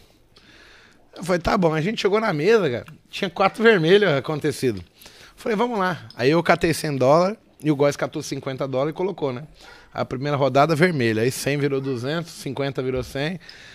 Aí coloca de novo 200 com- com 100, né? Aí deu vermelho de novo. Aí 200 virou 400. Quando deu 400, o André falou, Igor, vamos embora, vamos embora, vamos embora. Já deu, já deu, já deu. 400 dólares, 400 dólares. Eu falei, não, vamos mais um, André, vamos mais um. Aí colocou lá 400 dólares. Virou 800 dólares. Cara, terceiro vermelho. Aí o André me puxando. Eu falei assim, não, André, deixa eu jogar aqui. Aí joguei mais uma vez, virou 1.600 dólares. E aí tinha mais uma pra ver se o Góis... Aí eu não tive coragem, porque 1.600 dólares Não, machucava. e, e- e- é, então, e aí, e aí eu tirei você e o Góis da marra, né? E teria dado mais um vermelho e, aí depois o- perdi. um, um cara que tava com a gente ficou, né? E falou, cara, deu mais uma. Eu lembro disso. Então assim, Mas, mas aí o que eu tô falando é o seguinte: o cara que vai abrir uma segunda conta, porque aí esse cara vai não pra tem, Las Vegas você não jogar tem roleta. salvação. Você não tem salvação. Então aí não, não tem jeito. A gente, hoje, né, eu tenho um trabalho de mentoria e assim, eu só consigo me comprometer com a minha mentoria porque eu falo, ó, se você cumprir essas regras, eu garanto que você vence. Então, todas as vezes que o cara foge da regra, eu tiro a minha responsabilidade, porque assim, por exemplo, você não manter um capital pequeno na conta, quando tá aprendendo, não operar como iniciante, com um contrato, o cara quer operar de 100, 50, eu não vou conseguir ajudar a pessoa que já está nesse nível. Então a gente consegue enxergar, mesmo sendo perfis diferentes, que se a pessoa ela não corresponder com o que você está passando, é impossível fazer qualquer um ganhar. É isso aí. Não, Vamos pro certeza. próximo tema e eu Vamos. acho que é legal. É, eu queria até que o Kim começasse. ó. Se vocês pudessem dar um recado a vocês mesmos lá no início, o que vocês falariam pra você? Não compra- Não compra Telby. É, eu, eu ia falar exatamente isso, né? Não compra Telb, né? não alavanca demais, não coloca todos os ovos numa cesta só, mas sobretudo comece do jeito certo. Esse, é esse, é esse seria o recado.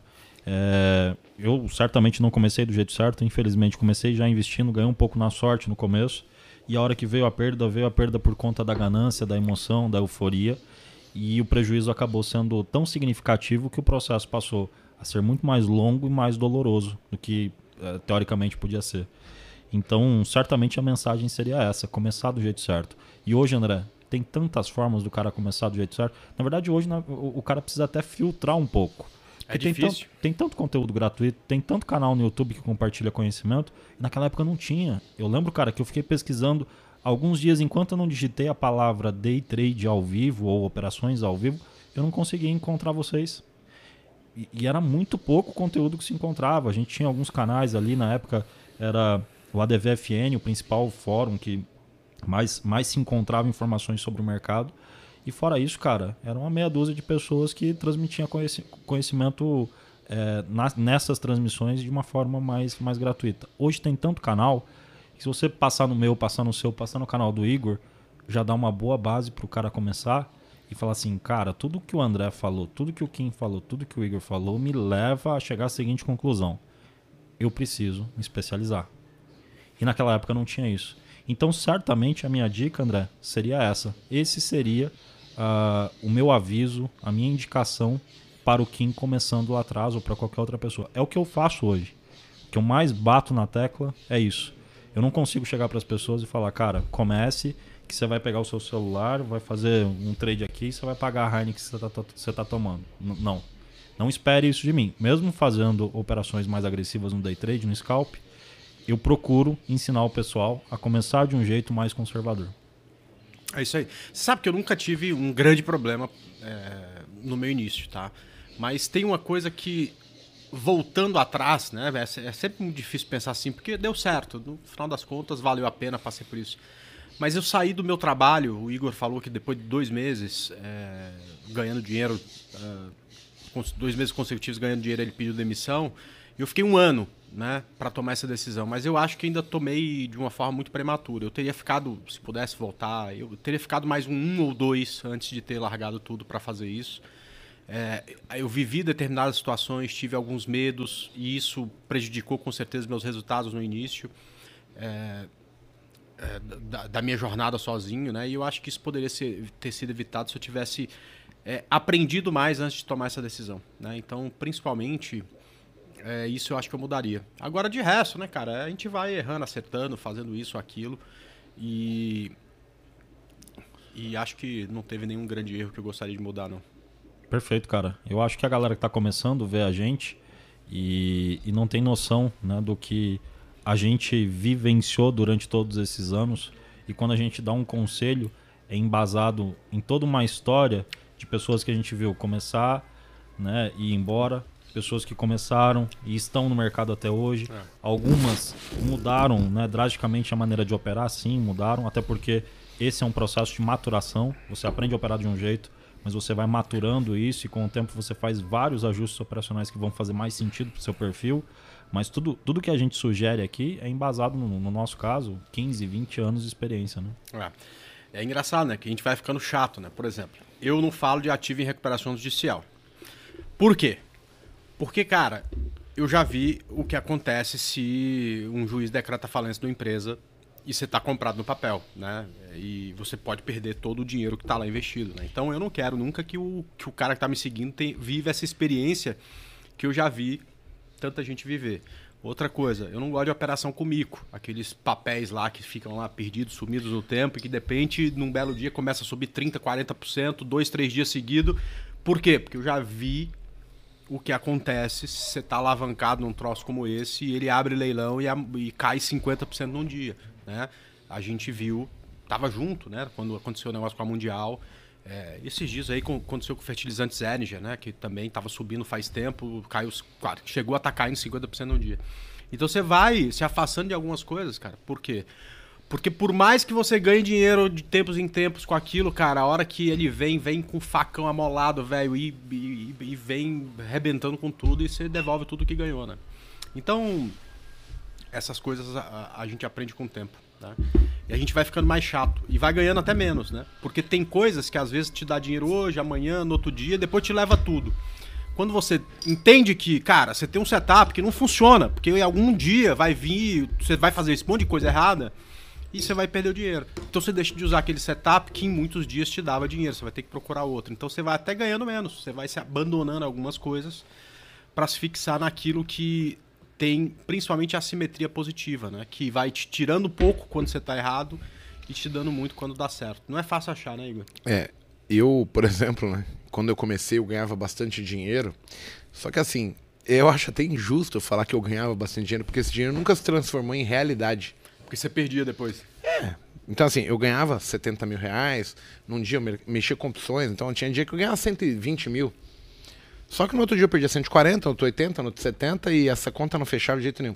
Então eu costumo dizer que depois que eu aprendi, eu nunca mais ganhei tanto quanto eu ganhava lá atrás. Mas eu também nunca mais passei a perder o quanto eu perdi. É, tem, tem, uma coisa que eu queria, até a sua opinião, né? Eu estava lendo outro dia e um colega mandou para mim assim um negócio chamado efeito Dunning-Kruger, que é o seguinte: o, o, esse efeito ele se deu porque um cara foi roubar bancos nos Estados Unidos e ele tinha passado limão no, na cara. Porque e ele, ele, achava que... ele achava que ele estava invisível. E aí deu-se o nome de efeito Dunning-Kruger porque assim, ele não entendia como as pessoas estavam vendo ele. E aí criaram a história do Dunning-Kruger, que é o seguinte, quanto menos experiência você tem, maior nível de confiança que você tem. E conforme você vai adquirindo experiência, entendendo do que está fazendo, esse grau de confiança vai caindo até chegar num nível que ele, ele tem uma curva de novo para quem se torna expert, mas esse nível de confiança ele nunca vai ser tão grande quanto o cara que não sabe de nada. E aí ele fala que, no caso, confiança tem muito mais a ver com prepotência do que com conhecimento de fato. Né? E, e, eu vejo isso, assim, hoje eu olho para as pessoas que chegam aqui e até como eu comecei e vejo que, porra, eu era extremamente prepotente. Porque eu sabia muito pouco e achava que tinha descobrido algo que nunca ninguém na história desse país tinha visto na Bolsa de Valores. A história que eu, o oriental, se você perguntar para ele assim, ó, você está nadando há três anos, você sabe nadar? Ele vai falar, não, eu estou aprendendo. Se você falar para o latino, você sabe nadar? Com dois dias ele fala, claro que sei. Entendeu? E assim, é, é uma questão que é, é cultural e ao mesmo tempo do ser humano. É um efeito que você tem que se blindar. Vamos aproveitar que, que o Aliakin tá? saiu e o seguinte, ó, a, botaram dois pratos aqui com, com, Só eu e o André comeu. Appetizers e tal, não sei eu, o quê, né? Ele é muito Kim, ele é muito jeito, eu não tenho nada comido. Exato. Bota esse Vamos pra trocar. cá e, e, o que tá acabando aqui. Eu também sou a favor ele. disso. Bota lá. Porque aí. quem come, come, quem não come, Quem não azar. come também, é, tava aí na frente dele o tempo inteiro, não comeu. Não comeu não Agora sim, agora eu tô mais à vontade. Tava pensando nisso já faz tempo aqui, mas aproveitei a saída do Kim. O André fica tomando cerveja zero, aí tem que comer um salzinho pra tirar a loucura. é isso aí. Ó, a gente terminou as perguntas do Instagram. Eu vou partir para três perguntinhas que fizeram no YouTube. Como o programa ele, ele segue uma linha de tipo de tema para não mudar muito o raciocínio, tem algumas perguntas que eu até achei legal, mas eu acabo não trazendo à mesa para não confrontar com o tema, tá? Tem um colega que fala o seguinte, ó, já sou consistente com dois contratos.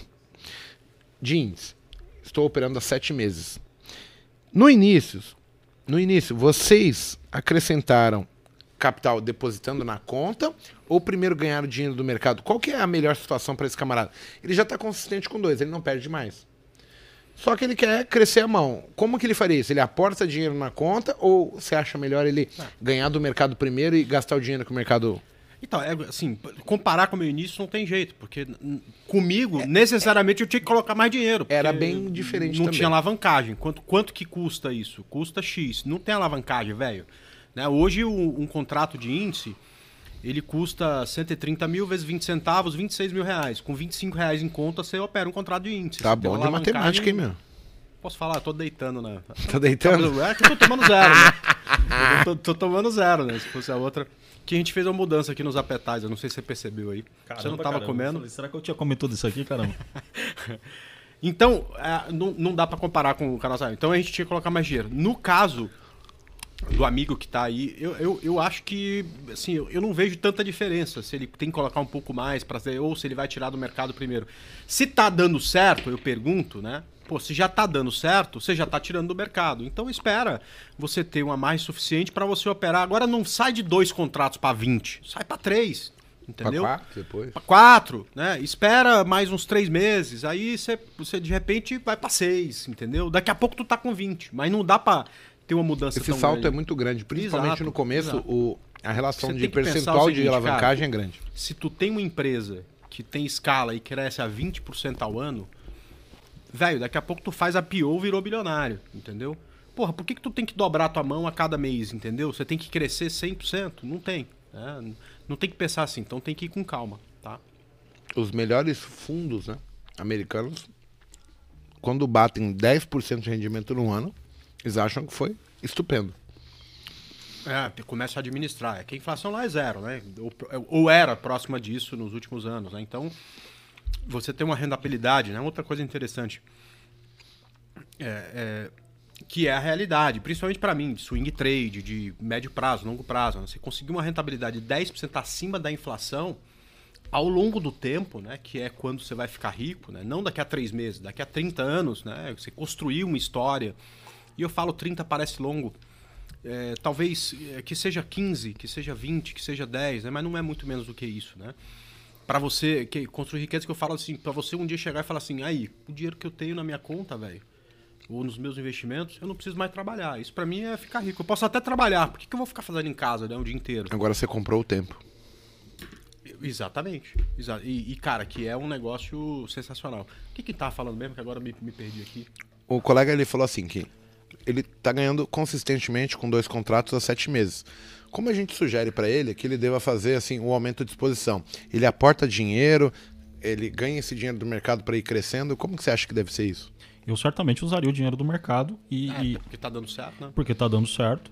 Mas eu concordo plenamente com o André, não tem que ser um salto de, de dois para quatro contratos, de 4 para 8, de 8 para 16 nessa fase inicial. Parecendo o Igor na roleta. Então, então eu, eu procuro criar um, um plano de, de aumento de meta que seja é, pequeno, mas que seja é, constante. Então, semanalmente ou quinzenalmente, você aumentar, por exemplo, em 20 reais a sua meta. Cara, com um contrato a mais, nós estamos falando de você pegar 100 pontos a mais no dia, que não é um negócio absurdo. Ou dois scalps de 50 pontos, que não é um negócio absurdo. E aí, é lógico que eu estou falando de 20 reais, fazendo uma proporção de um cara que ganha, por exemplo, 100. Mas se esse cara já está ganhando 300, de repente ele pode falar, cara, vou aumentar em 50 reais a minha meta por dia. Isso não vai fazer com que ele tenha que dobrar a quantidade de contratos dele. E pode não parecer, mas se você fizer isso quinzenalmente ou semanalmente, cara, na linha do tempo, isso coloca ele no final do ano num, num, num patamar completamente diferente. Ah, e, Agora, não existe uma fórmula aqui, uma receita pronta, porque talvez seja mais confortável para o André fazer esse aumento mensal. Talvez seja mais confortável para o Igor fazer semanal. Talvez seja mais confortável para o Kim fazer quinzenal. Então você tem que ver, cara, eu vou fazer isso a cada 15 dias. Eu aumento em 50 reais minha meta. Vai eu... chegar um momento que a quantidade de contratos vai precisar ser também alterada. Eu vou pontuar uma coisa que eu acho relevante demais. Toda vez que você aumentar a sua mão, a velocidade com qual é, o financeiro. A gente ter rabo preso com o passado, né? Tá aqui o, um amigo meu é, falando assim, você fala o negócio do bingo do Igor aí, mas eu sei duas histórias suas do bingo, né? é, você vê como é que são as coisas. Você né? contar mais detalhes pra gente, André. Gaudier, um abraço, velho. Gaudier, abraço. Olha hein? que engraçado, ó. Toda vez que você aumentar a sua mão, a forma como você ganha ou perde dinheiro, ela vai ser diferente. A velocidade com na qual o financeiro vai contra você, que é normalmente o que te incomoda, é diferente. Outra maneira de o cara aumentar a meta seria ao atingir a meta do dia com uma mão de dois contratos, ele continuar usando o dinheiro que ele já ganhou e fazer mais trades com a tranquilidade que o dinheiro que ele ganhou vai falar, cara, se der errado hoje eu não perco mais. Então ele teria uma facilidade emocional diferente. Mas ele precisa saber parar, né? Sim, ele tem que ter uma regrinha. Então, assim, eu vou arriscar 50% do que eu ganhei para tentar fazer mais. Mas é uma maneira de você conseguir algo mais sem aumentar o risco. Então, a gente estava aqui antes do bate-papo falando sobre gerenciamento de risco, mas a gente bem que pontuou assim: gerenciamento de risco, quando a gente aprendeu, era falar assim: não, gerenciamento de risco é 3 para 1, 2 para 1, 4 para 1.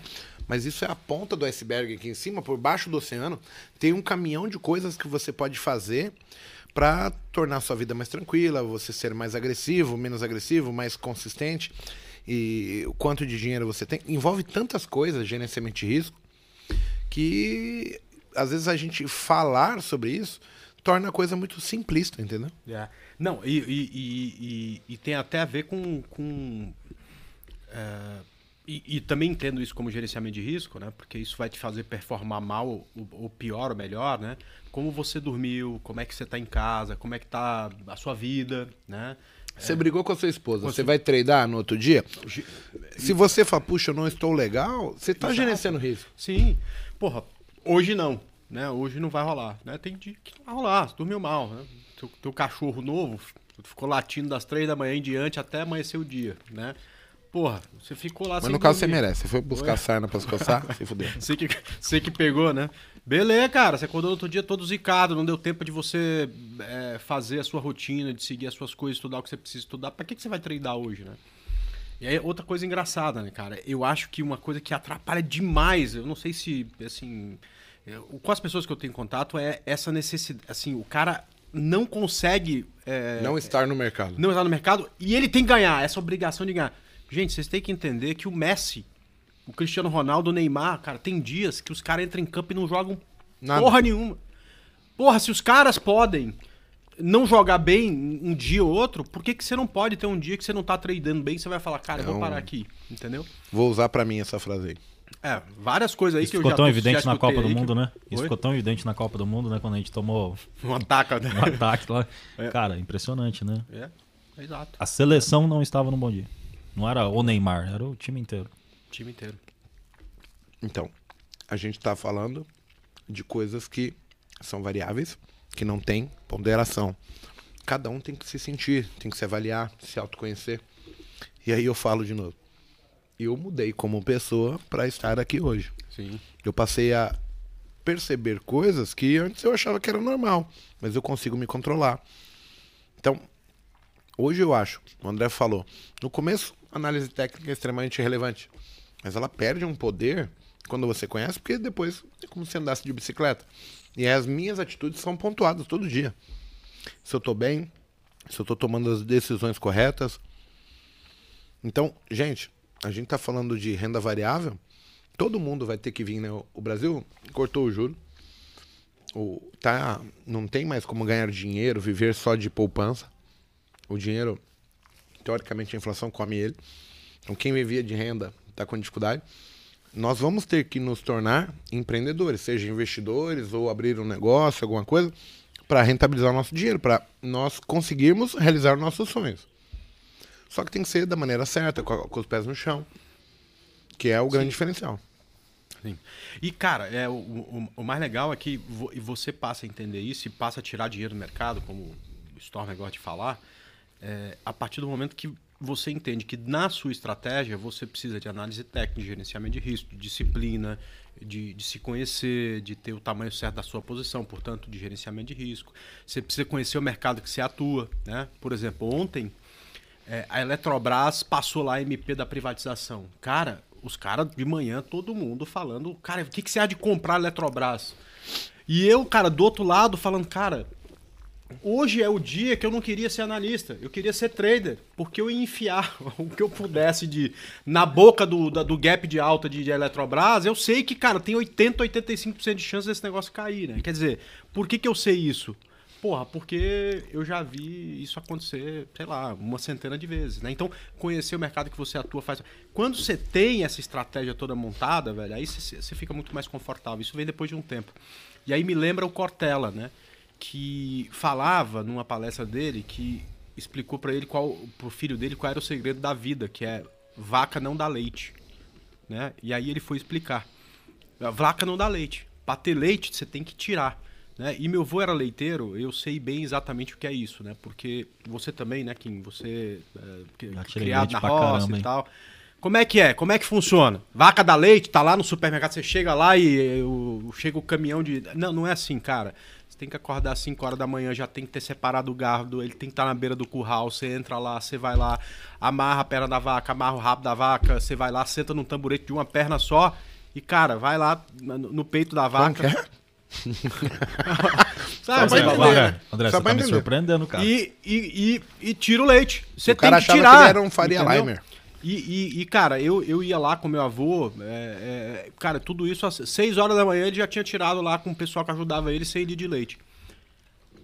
O, a galera tem que entender, cara, que mercado financeiro não dá dinheiro. Você tem que ir lá e tirar. E você só consegue fazer isso bem feito a hora que essa estratégia está pronta. Depois de um tempo. Né? É o que eu chamo de curva exponencial, que é tipo assim, nada funciona, nada funciona, tá tudo meio devagar. Né? Aí você chega no zero a zero que é o que alguém comentou aí que já tá no 0 a 0 querendo subir lá. Cara, é impressionante, porque aqui você já comeu, putz, cara, tão mal às vezes, já passou apertado e tal, mas quando você chega nessa fase que você já tá. Você, você perde um dia, ganha o outro e tá tal. tão próximo. Tá tão próximo do negócio fazer isso aqui, cara, explodir e você, enfim, ter sucesso, né, cara? Que é, é aonde, se você tá nesse lugar, cara, é aonde talvez valha a pena insistir um pouco mais, porque é, é, é, é, é onde está pertinho da virada do sucesso, enfim. Eu acho perfeita a colocação e eu acho que, cara, o, o que difere muito o cara que vai conseguir chegar lá do cara que não vai conseguir tem a ver com sonho, com planejamento. Você falou aí de tirar leite. Cara, o, o, o, o cara que se propõe a tirar leite, ele coloca aquilo como objetivo e ele fala, cara, eu preciso é, melhorar minha pastagem, eu preciso melhorar aqui o piqueteamento, para quem não sabe, são as repartições onde o gado vai ficar. Puta, pra, pra dando ter, aula de. É. Pra ter eu uma rotatividade. tinha algo pessoal aí nesse comentário. Pra ter uma rotatividade. Não, é porque a gente pode pegar a ideia, né? Para ter uma rotatividade, então a vaca hoje ela, ela, ela tá nesse piquete, amanhã ela vai estar tá nesse, e assim sucessivamente. Tem até o sistema de pizza que é feito hoje em dia, que é bem tecnológico e funciona bem. E, cara, é, é feito isso em tudo na vida. A família que se propõe a ter o primeiro é, a primeira casa própria. Ele se propõe de uma forma, cara, vamos realizar esse sonho? Vamos. Então é diário, é semanal, é mensal. O cara tá ali rigorosamente poupando até ele conseguir dar a entrada, fazer um financiamento, depois ele vai pagar por alguns anos até ele quitar a casa dele. Ou seja, ele tinha um objetivo bem traçado. Aqui tem que ser a mesma coisa, cara. Tem, tem, gente que traça é que a meta as, assim, né, Igão? As pessoas fazem isso na vida. Só que quando chegam na bolsa, elas meio que falam, cara, eu não sei nada, eu não tenho experiência, eu não consigo transformar nada. Nenhuma experiência que eu vivi na minha vida passada, eu consigo trazer ela para o meu dia a dia de bolsa.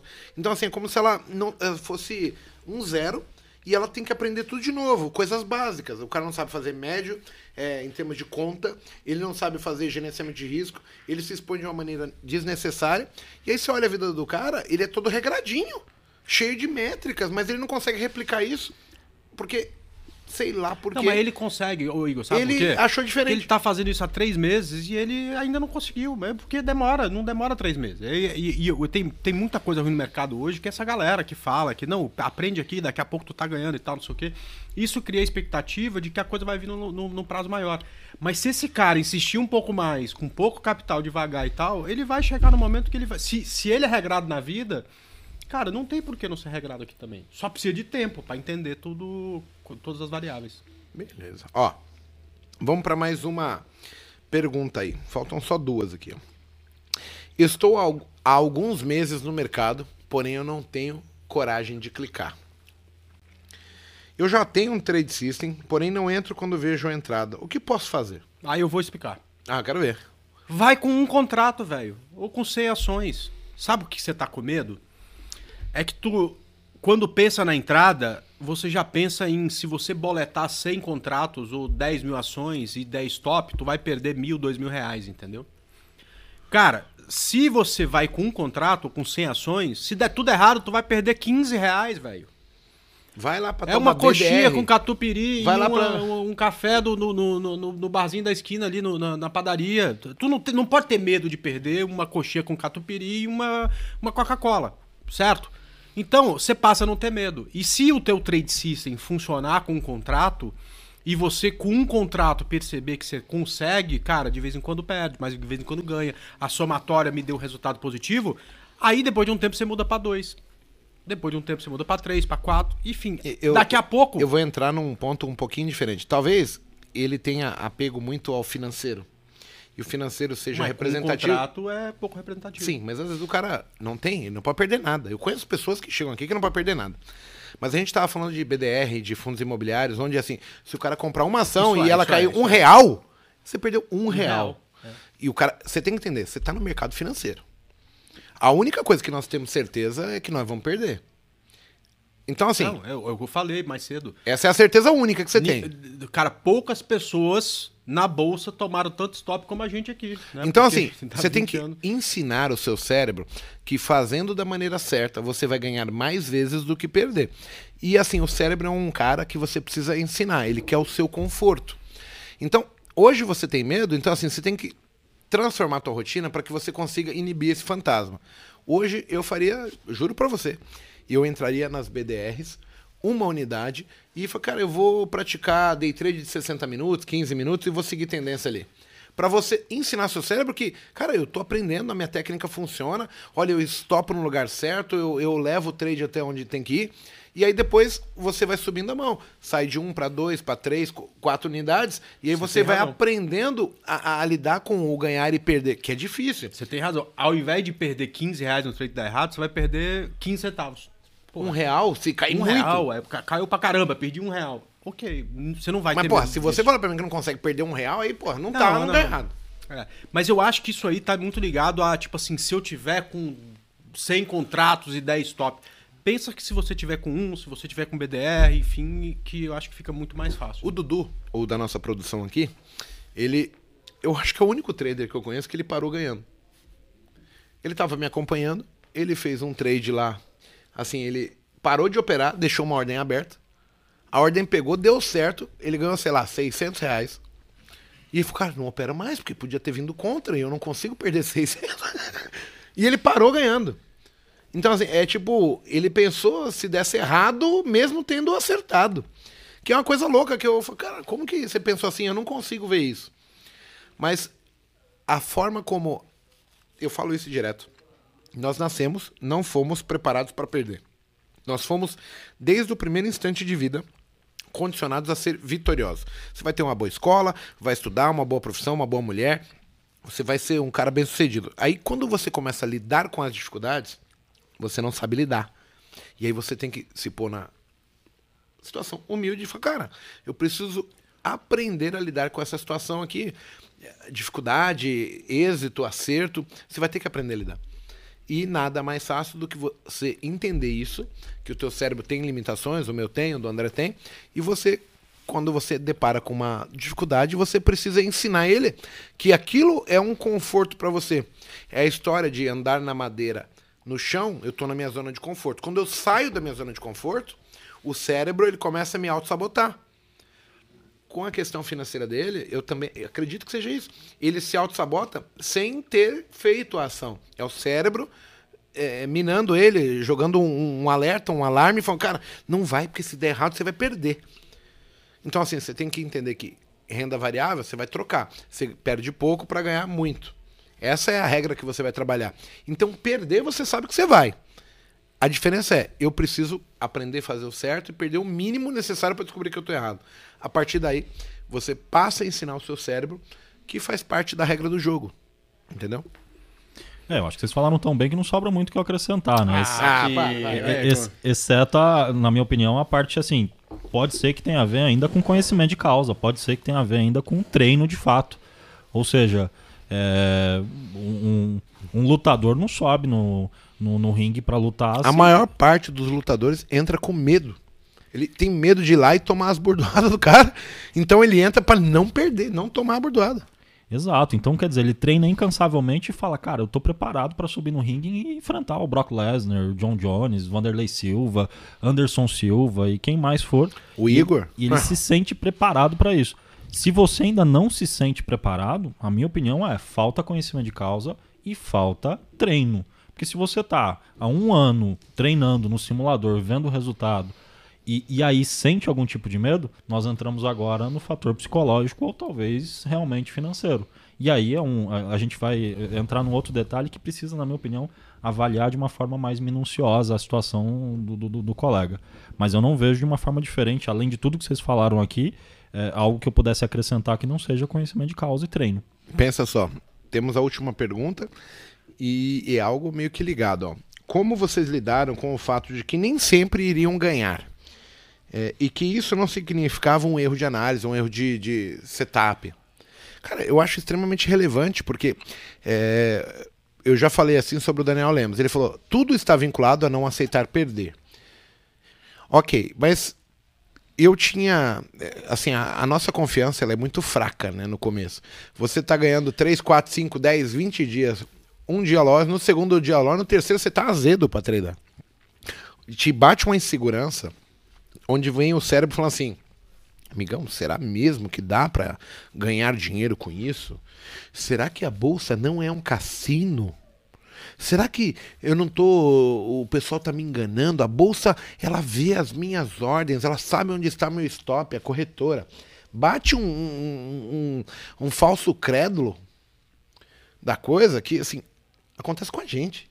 O cérebro, ele é uma coisa fantástica, mas nesses pontos onde ele procura não te trazer transtorno, ele te põe numa condição que ele vai começando a te sabotar porque ele tira a sua crença.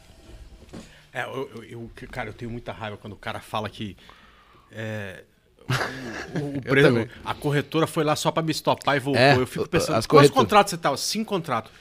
Deixa eu te contar uma coisa, cara. Sabe quanto que vale essa corretora? Vale sei lá, uns 500 bilhões de reais. Você acha que esse cara vai perder tempo pra ir Não, lá e tipo assim, o cara gastou 150 mil contratos para derrubar para pegar 5. 5, pra pegar o seu stop de 5, né, cara? É, é, um, é uma. O pessoal, é... meu. Essa conta fecha, né?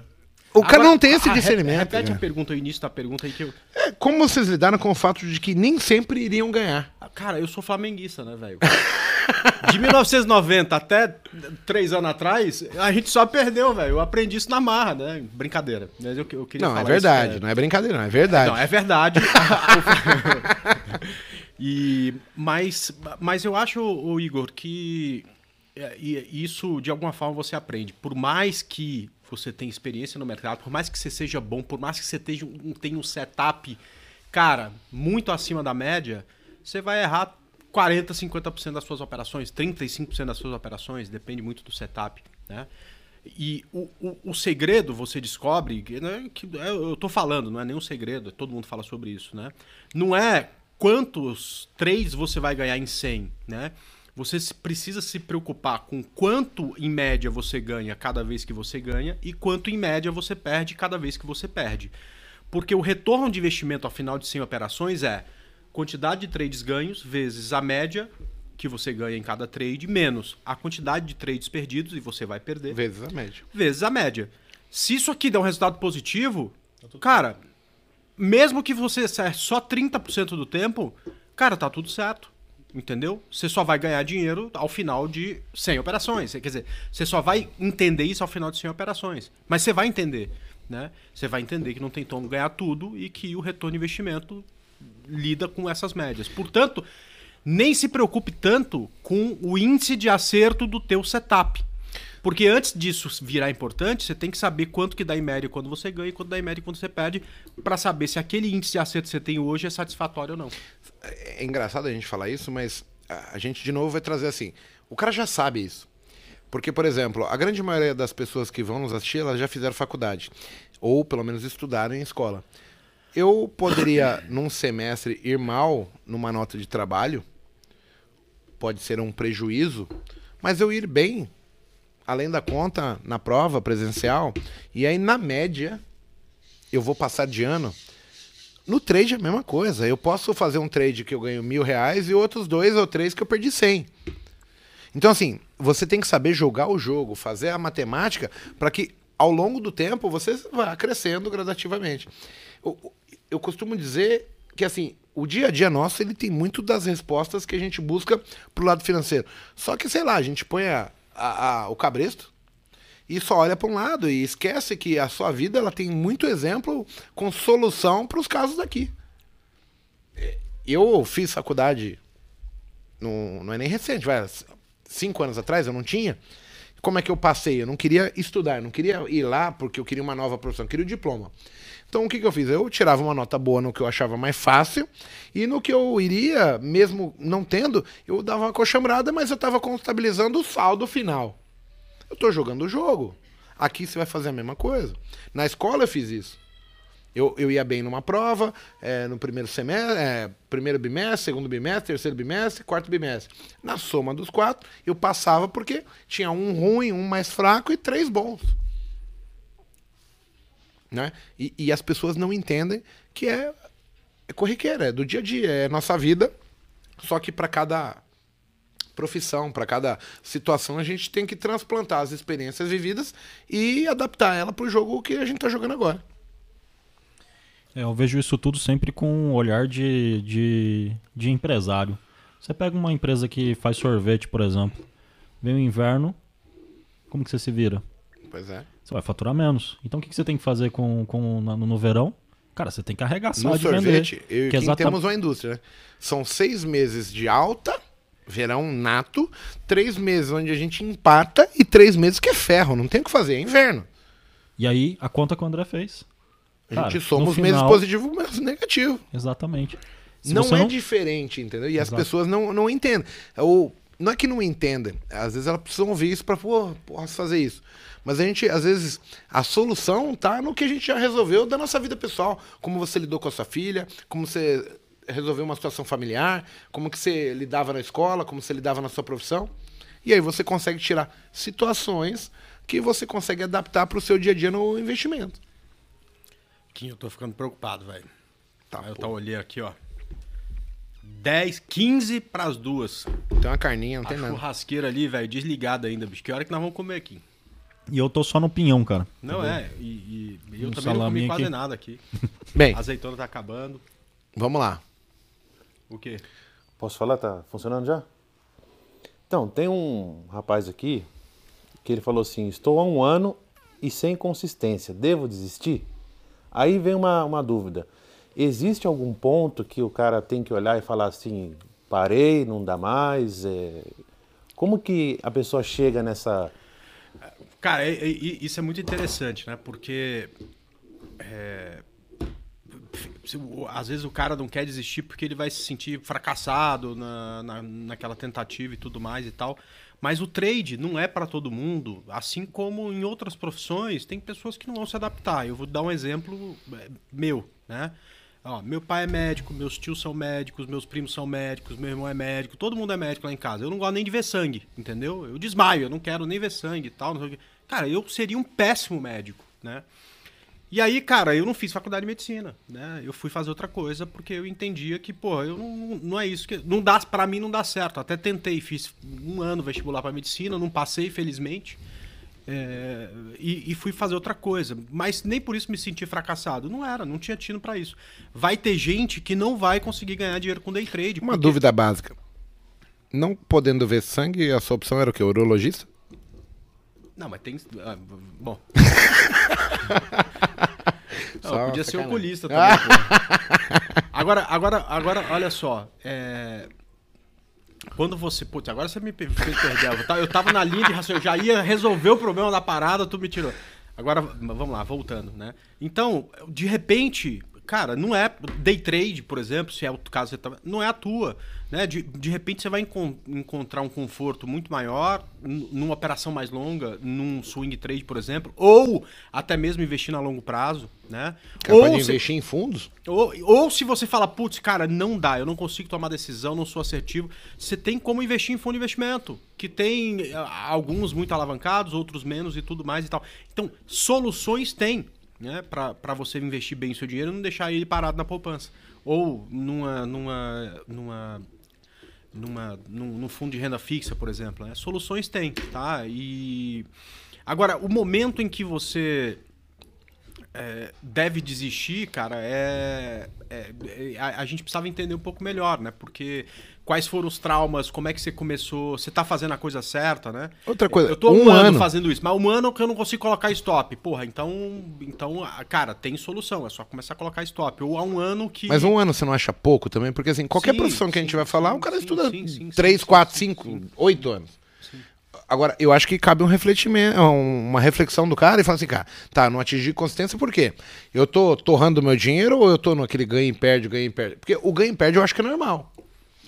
Eu não estaria satisfeito com o comentário do colega se ele falasse assim para mim: olha, eu tô um ano, eu perco tudo, eu já torrei minha vida, eu destruí tudo que eu tinha.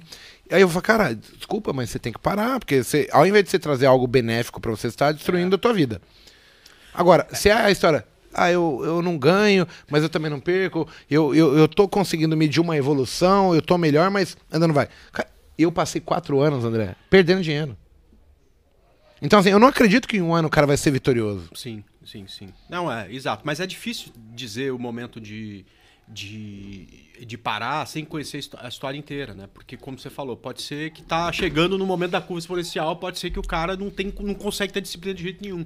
E, e, e de repente gastou um dinheiro que não podia gastar. Para esse cara, talvez seja, não precisa nem esperar mais tempo, pode ser que seja Sim. interessante parar. Então, te, fa, faça essa reflexão porque vale a pena. Concordo plenamente. Eu acho que a autoavaliação é o que vai fazer ele ter um pré-diagnóstico ou um diagnóstico mais completo do que, que ele fez durante um ano. E se ele chegar à conclusão, cara, eu aprendi com o Kim e tudo que o Kim faz eu não tô fazendo igual, cara, tá tudo errado. Ou de tudo que o Kim faz, isso, isso e assado eu não tô fazendo igual, tem ajustes que precisam ser feitos. E aí então entra nos detalhes, mas sem esse diagnóstico a gente vai criar um monte de suposições aqui. Que ficam... Indo para o mundo do empresariado, qualquer um que abra uma empresa, a perspectiva de retorno do cara é de dois, três anos, cara. Sim. É. Então assim, um ano, assim, de bate pronto, é exagerado o comentário. Precisamos avaliar o quê? Exato. O que, que é eu não, não tenho consistência? Porque ele podia falar, eu tô um ano e só perco dinheiro. Eu ia falar, cara, um ano você não aprendeu ainda que você tem que ter limite, tem que ter regra? Eu pararia. Agora, não atingir consistência é vago demais. É, é, é assim, porra. Eu, eu tive várias fases. Eu tive fases que eu só perdia, depois eu empatava, é, ganhava, perdia. Depois eu, eu ganhava todos os dias, quando eu queria subir a mão, eu perdia muito, tipo, matava 10 dias de trade num dia, porque eu crescia a mão muito rápido. Então, tem vários processos que faz parte do jogo, no meu modo de entender. É porque você não sabe lidar, não vivenciou, e quando você se depara com algo desconhecido de novo, você quebra a cara de novo porque você não sabe lidar. Aí você passa mais uma fase, se adaptando, corrigindo, etc. E, e eu vi a evolução de cada um de nós. E eu vejo que é muito próximo disso. Você trava ali, aí você matura, corrige, ajusta, muda uma coisinha aqui, cria um indicador, cria uma nova regra do seu setup, e aí você, bum, passa o degrau. É. Agora, no meu caso, o negócio da saída parcial. E isso é. não faz muito tempo. Eu cheguei na Clear, ouvindo o Neto, eu falei, caramba, esse negócio de ajuste VWAP, eu não sabia nem, nunca tinha ouvido falar. Depois de 12, 13 anos de mercado, eu ouvi o Neto falar e falei, porra, vou agregar essa porra pro meu setup. E eu consegui um, uma nova forma de operar que melhorou a forma como eu vi o mercado. É isso aí. Muito bom. Mais uma? Mais, mais uma, uma, produção. Mais uma. Cara, o Otávio mandou assim pro André, né, para vocês. 2020, com 130k, ganhei 65. Descontando a corretagem, que foi em média de 15. Esse ano não, não estou decolando. Sa sabe me dizer o porquê? Claro. Sim. 2020, com a volatilidade é, nunca vista desde 2008, né? Você tem uma possibilidade muito maior de ganhar. Né? Se você pegar o ano de 2021, né? Você tem aí um. A gente está no mês 6, né? Você tem. No metade do mês 6, ou seja, passou cinco meses e meio. Você tem cinco meses de mercado em consolidação. O mercado tá duro. O mercado tá duro. duro, difícil, cara. Olha, eu vou te falar. A gente, porra, tem, tem tempo de mercado, hein? É, já, já, já vivi um monte de coisa, tem experiência e tal, não sei o quê, mas hoje eu tô empatado com o topo de janeiro. O mercado tá até acima desse ponto, né? É, ou seja, eu também ganhei muito pouco esse ano, né? Porque foi um ano, principalmente se é swing trade, no meu entendimento, dificílimo, né? O mercado 80% Agora, o que me do alegra tempo é consolidação. É seguinte, a gente é amigo de todo mundo, né? Gestor de fundo, gente conhece gente de tudo quanto é lugar. N não é um problema meu, do meu setup, não sou eu que estou ruim. É um problema do mercado. O mercado performou de uma forma esquisita. Por exemplo, você teve uma primeira subida em janeiro que só andaram as empresas ligadas a commodities, como por exemplo a Vale, siderúrgicas. Você não tem como ter 100% da carteira só num papel, a não ser que você seja um lunático, né? Então, você não performou também. Quando o mercado corrigiu, corrigiu todo mundo. Então, apesar, além de você não ter performado bem quando o mercado caiu, quando, quando o mercado subiu, perdoe, quando o mercado corrigiu, alguma coisa você deixou para trás. E nessa subida agora, muitas das apostas que a gente tem são de ações que ainda estão a 30%, 40% do topo histórico. Né? Ou seja, pode ser que o resultado positivo do ano venha daqui para frente, nos próximos dois, três meses. Ele nem aconteceu, então extremamente normal. Eu, eu também vejo assim, ó, 80% do tempo o mercado consolida, consolida. e 20% é tendência. No caso aí, o ano passado, dependendo assim, se você fez, por exemplo, swing trade em 2020 e você estava líquido na época que saiu a pandemia, cara, até o seu resultado, desculpa, mas é um resultado que tem muito mais a ver com sorte do que técnica. Por quê? Porque, cara, você estava líquido, você comprou qualquer coisa, a grande maior parte das coisas dobraram de valor, no mínimo. Agora, se você fez no day trade, aí vincula muito mais a volatilidade que o André falou. E, por exemplo, pega as últimas três semanas aí. Eu fiz uma imersão semana passada onde eu tive cinco barras do gráfico diário, uma do lado da outra. Não, é, foi, foi, foram nove ao total. Você tá porra, mano. Você vai fazer um curso onde o cara fala, porra, vou ver o mago, dar show, tender. Oh, fica uma vela do lado da outra, não sai do lugar. Meu, você tem que ser o demônio para ganhar dinheiro. E não é assim. Então, assim, o mercado ele tem a sua própria vontade. E eu entendo hoje que eu olho para o gráfico e na hora que eu vejo, por exemplo, velas de 60 minutos, uma do lado da outra, velas de gráfico diário, é aquela história que o André falou. Eu já falei, ixi, hoje não vai andar. Não, não tem, não tem, sabe? Você sente. Agora, quem tem menos experiência acredita que o mérito de ter ganhado dinheiro era dele. E não que ele depende do mercado fazer aquilo, né? O cara que compra rompimento de topo, vende rompimento de fundo, ok, você pode tradear assim, mas você está condicionado a você comprar um rompimento de topo e o mercado deslocar a seu favor. Se ele rompe topo e volta na cara, ou rompe fundo e volta na cara, não existe técnica que ganhe ali. E o cara não entende isso. Você citou o rompimento, mas e, e retração? Às vezes você coloca um. Passa direto. Passa lotado, tipo assim, vai lá no fundo, rompe o fundo, volta, rompe o topo e ainda vira uma Mas aí é porque o analista é ruim, não é? O analista que não presta. Quinta-feira foi assim. É. Exato. Abriu lá em cima, eu falei, bom, volta, vai voltar nas médias, a gente vai operar. Aí chegou na média, passou reto, foi lá pra baixo. Aí você não tem ponto de aí, compra, aí não tem ponto de venda? Cara, ó, eu não tenho, não tenho como comprar mais e agora não dá pra vender. É, ainda bem, né? Porque o mercado depois voltou. Brrr, é. E o pessoal acha que vai conseguir entender o mercado. Então, assim, ó, torçam para o mercado estar de, da maneira pela qual a sua leitura é a mais correta. Quando não tiver, você tem que falar, cara, eu não estou vendo nada aqui, eu não opero. É, é justo essa informação. Só que hoje eu vejo isso. E quando eu era novato, eu achava que quem ganhava dinheiro era eu, pelo meu mérito. Então, assim, eu comprava e falava, agora porque o mercado vai subir. E o mercado subia ou descia porque eu comprei ou porque eu vendi. É o cara dos cinco contratos lá que a corretora só foi lá pegar Exato. Dele, então, assim, eu tinha uma perspectiva errônea.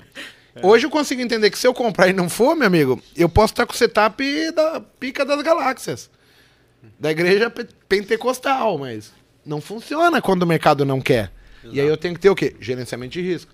Então a gente dá volta, dá volta, dá volta e cai no mesmo lugar. Tá falando bonito pra caramba, hein? Meu Deus não, do céu. Então tá, tá. Rapaz, Rapaz, que sorte esse cara deu de conhecer a gente, não? A gente botou ele no caminho certo mesmo. Tava pensando nisso agora aqui, cara. É? Rapaz, olha só. O pessoal de casa falou para mim que adora assistir o Botecast e tomar uma cervejinha, porque eles se sentem no happy hour com a gente. É. Batendo papo, descontraído. Isso Mesmo é legal. tomando a zero, os caras não estão reclamando, não reclamaram. Não, a chat, mulherada não. toda toma. Fica tranquilo. Ah. E na verdade, eu entendo. Você vai dirigir e a gente é responsável. Sim, eu, claro, por exemplo, claro. levo o Dudu hoje. Eu já dirigi muito depois de ter bebido. Hoje, a minha esposa não deixa eu sair de casa sem ele ir comigo, porque ela sabe que ele não bebe e ele vai trazer o carro. Não, não tem outra ah, conversa. não bebe? Não. Mas... E, além de tudo, olha o tamanho da criança. É. Eu posso falar para todo mundo que a minha segurança é toda protegida. É isso aí, né, cara? Tem, tem em casa uma, uma, um esposo, uma filha de 15 anos, Sim, dois, gente... dois cachorros, um passarinho. Tem que voltar sã e salva. Aí. Bem, eu acho que. Tem mais alguma pergunta, Dudu? Cara, tem um Jean Paul aqui que. Acho que deve ser um hater aí que tá falando assim. Vamos lá. É bom que vocês podem dar uma batidinha nele agora. É, ele colocou assim: é tudo enganação. Se esses caras soubessem operar, não precisariam vender curso. Acho que ele precisa tomar uma, uma ah, aulinha aí, né? Quantos anos de mercado não, mas, não Cara, isso, isso aí, posso falar? É, é, assim, não precisa nem responder. Eu acho que faz parte, tá ok. Acha isso, não tem problema. Não tinha nem que estar tá aqui assistindo a gente, já que a gente não sabe nada. Não... É, eu, eu, eu sou um pouquinho mais desaforado, né? Não, não, não precisa. Não, eu ia falar assim: enquanto você tá chorando aí, porque vai dar curso e tal, eu, eu fico imaginando assim, será que você não fez faculdade? O teu professor não era um cara que entendia? Você fez com caras que não entendiam? Então, mas você acha eu, eu não entendo o pensamento, né? Tipo... Não, mas a, a pessoa entende. A pessoa entende. Eu acho que, assim, tem muito mais a ver com frustração do que ele entender que ele está certo mesmo. Tipo, ele é um frustrado, ele não consegue fazer as coisas dele, ele está procurando um culpado. Porque assim, ó, você vai Mas procurar igual, qualquer cara, profissão... época de pandemia, velho, não tem nada para fazer em casa. O cara vai, pelo menos, o cara, deixa eu arrumar um rolo ali. Tá, vai lá, escreve, tá tudo certo, entendeu? Então, então não tem... Se, se, a gente for, porra, não, não, cara, eu, eu, eu vou falar uma coisa para pros outros aí que tá, velho, tem eu, eu, eu realmente sinto prazer em fazer o que eu faço, tá certo? Todo dia tem no teu YouTube 30, 40 pessoas te fazendo perguntas que são relevantes. São relevantes que você pode ajudar o cara. Tem no Instagram um monte de gente fazendo pergunta que você pode responder, é, ajudar o cara. Tem é, na sua sala ao vivo um monte de gente perguntando alguma coisa que você pode fazer ajudar o cara. E isso que move a gente, tá certo? Por que, que nós vamos perder um segundo Tem uma coisa, é, cara? eu ia falar isso. Tem uma coisa que você me ensinou. Eu não perco um segundo com quem não gosta de mim. É exato. Cara, eu saindo daqui, eu vou comer um porquinho. Eu quero ver eu se vou... vai fazer o pouquinho, né? Porque por Jumpou, aí, eu, eu vou ficar extremamente preocupado com o seu comentário. Mas assim, você é um frustrado. Me desculpa. Eu não consigo ficar quieto. Porque assim, significa que ele foi estudar e os professores que ele fez o curso são uns merda. Porque se ele não considera que ele foi aprender com os melhores, não faz sentido você ir aprender, né, cara? Então, assim, me desculpa, eu não consigo concordar com isso. Mas, assim, eu gosto disso porque vejo que na minha live, por exemplo, são três que dão dislike. Três. Eu coloco um vídeo, três clica. E tantos outros, 200, 300, dão like. Então, assim, não, é, eu foco pelos 300 e não pelos então, 3. É, é isso aí. Porra, eu chego lá, tem todo dia nas minhas coisas lá também alguns dislikes. Um mas sou tem... eu que faço, só pra eu, te ver. Eu sempre, eu sempre, a Lídia acha que tem outro também. tá ligado? Não pode ser, não pode ser. Aí, aí... Só que aí, cara, tem tantos likes, porra, então a gente tá aqui graças a Deus, depois de um tempo, cara, e a gente espera fazer a diferença, né? O que alegra o, o, qualquer professor, seja ele do mercado financeiro, ou o cara que está lá dando, dando aula de matemática para o primeiro grau e tal, não sei o quê, é participar da mudança de uma vida, né? Você ser Sim. uma pessoa que Esses de alguma comentários forma, são extremamente relevantes para mim. De alguma forma mudou, ajudou a mudar a vida de alguém, putz, cara, para mim isso é tocante, sabe? Eu, eu realmente me emociono. Então, quando eu recebo um comentário, cara, eu tava fudido, sem dinheiro e tal, perdi não sei quanto, putz, aprendi com você, viu que eu tava errado e, porra, isso me ajudou a mudar a vida. Então, cara, eu me pega nisso, tá bom? E aí, cara, ninguém é unânime. Então, não gosta de mim, não tem problema. Jesus Cristo veio aqui e não era unânime. Exato, né? Não tem problema. Eu, enquanto tiver alguém que gosta, a gente vai continuar o trabalho. Enquanto me der prazer também, né? Teve uma época da minha vida que eu era meio ruim e minha tia falava assim para mim, eu era meio ruim, não, eu era ruim. Ela falava assim, tá certo, Igor, o mundo tá errado e você está certo. Como ela tinha sabedoria naquela época, André. Pois é. Então, ou eu faço por mim, ou ninguém Foi igual aquele dia que você vendeu o CESP lá, eu falei, Igor... Tomamos no Não cu. faz isso. Não, na verdade foi comprado o CESP, né? Mas não... Essa história aí, deixa pra, deixa pra outro Botecash. Mas deixa eu te falar, o Aliac já veio duas vezes aqui, eu só uma, né, cara? Mas eu quero ser mais convidado mais vezes aqui, bicho. A gente só convida os amigos, então não é tão simples tá assim. Vendo? Bem, galera, chegamos ao fim do bate-papo. Acho que a gente conseguiu trazer aí para vocês muito da questão de é, abrir a cabeça, não é passar um call. Não... Eu acho hoje que isso é o menos relevante para o trabalho do Botecash. E queria agradecer a presença do Oliakin, do André, que assim, querendo ou não, é sábado. Vocês não ganharam um real, não ganharam um churrasco meu para estar aqui, não, desprendendo o tempo deram, de vocês. Ainda me deram Heineken Zero. Heineken Zero aqui. Nem pra ficar doidão, ficamos. Oi, é, pois é. Mas, Igor, cara, é um prazer estar aqui. Eu, como eu falei, eu gosto de fazer o que eu faço. Né? Faço com prazer, ainda mais vindo aqui visitar meus irmãozão, irmão, irmãozões. Né? É assim? Agora Talvez. Não sei se eu falei errado ou não. O Kim fez um curso aí de... É? Como chama? Aquele de aprender a falar? Oratória? Oratória. Aí ele sabe tudo. Não vai comer bola. Vocês são meus irmãos e é um prazer sempre fazer qualquer coisa com vocês, falar aqui e qualquer outra coisa. Pode chamar sempre que eu tô sempre. A não ser quando eu tô de pá virada, mas tirando esses momentos, eu tô sempre disposto a. Ah, Cada tá junto. mês, 15 minutos ele tá livre, gente. Pô, prazer inenarrável estar com vocês aqui. Agradeço a vida pela oportunidade de ter conhecido vocês. Gratidão sempre. Amo vocês. Se precisarem de mim, contem sempre comigo. É, e é um prazer inenarrável estar falando com a galera que de fato quer aprender, que também está aqui no sábado, num, num, num, horário como esse, que podia estar com a família almoçando e está ouvindo a gente aí. Certamente a 99,9% das pessoas que estão aqui realmente estavam interessadas em ouvir o que a gente tinha para passar, então isso também é, é importante para a gente, a gente fica grato por isso e tamo junto. Os próximos Botecasts é só chamar que a gente tá aí. Infelizmente, a gente vai ter que comer um porquinho assado um latão. Coitado, Pô, gente. Esse dia eu vi o vídeo do porquinho assado no latão. É melhor abrir esse latão pra saber o que tem dentro. Vocês viram lá? Na hora que abriu o latão só tinha o quimba do. Eu acho que estopou ali, né? Estopou. Gente, muito obrigado. Fiquem com Deus. Um ótimo final de semana para vocês aí. E até a próxima semana aí com o Botecast de novo. Falou, gente. Valeu.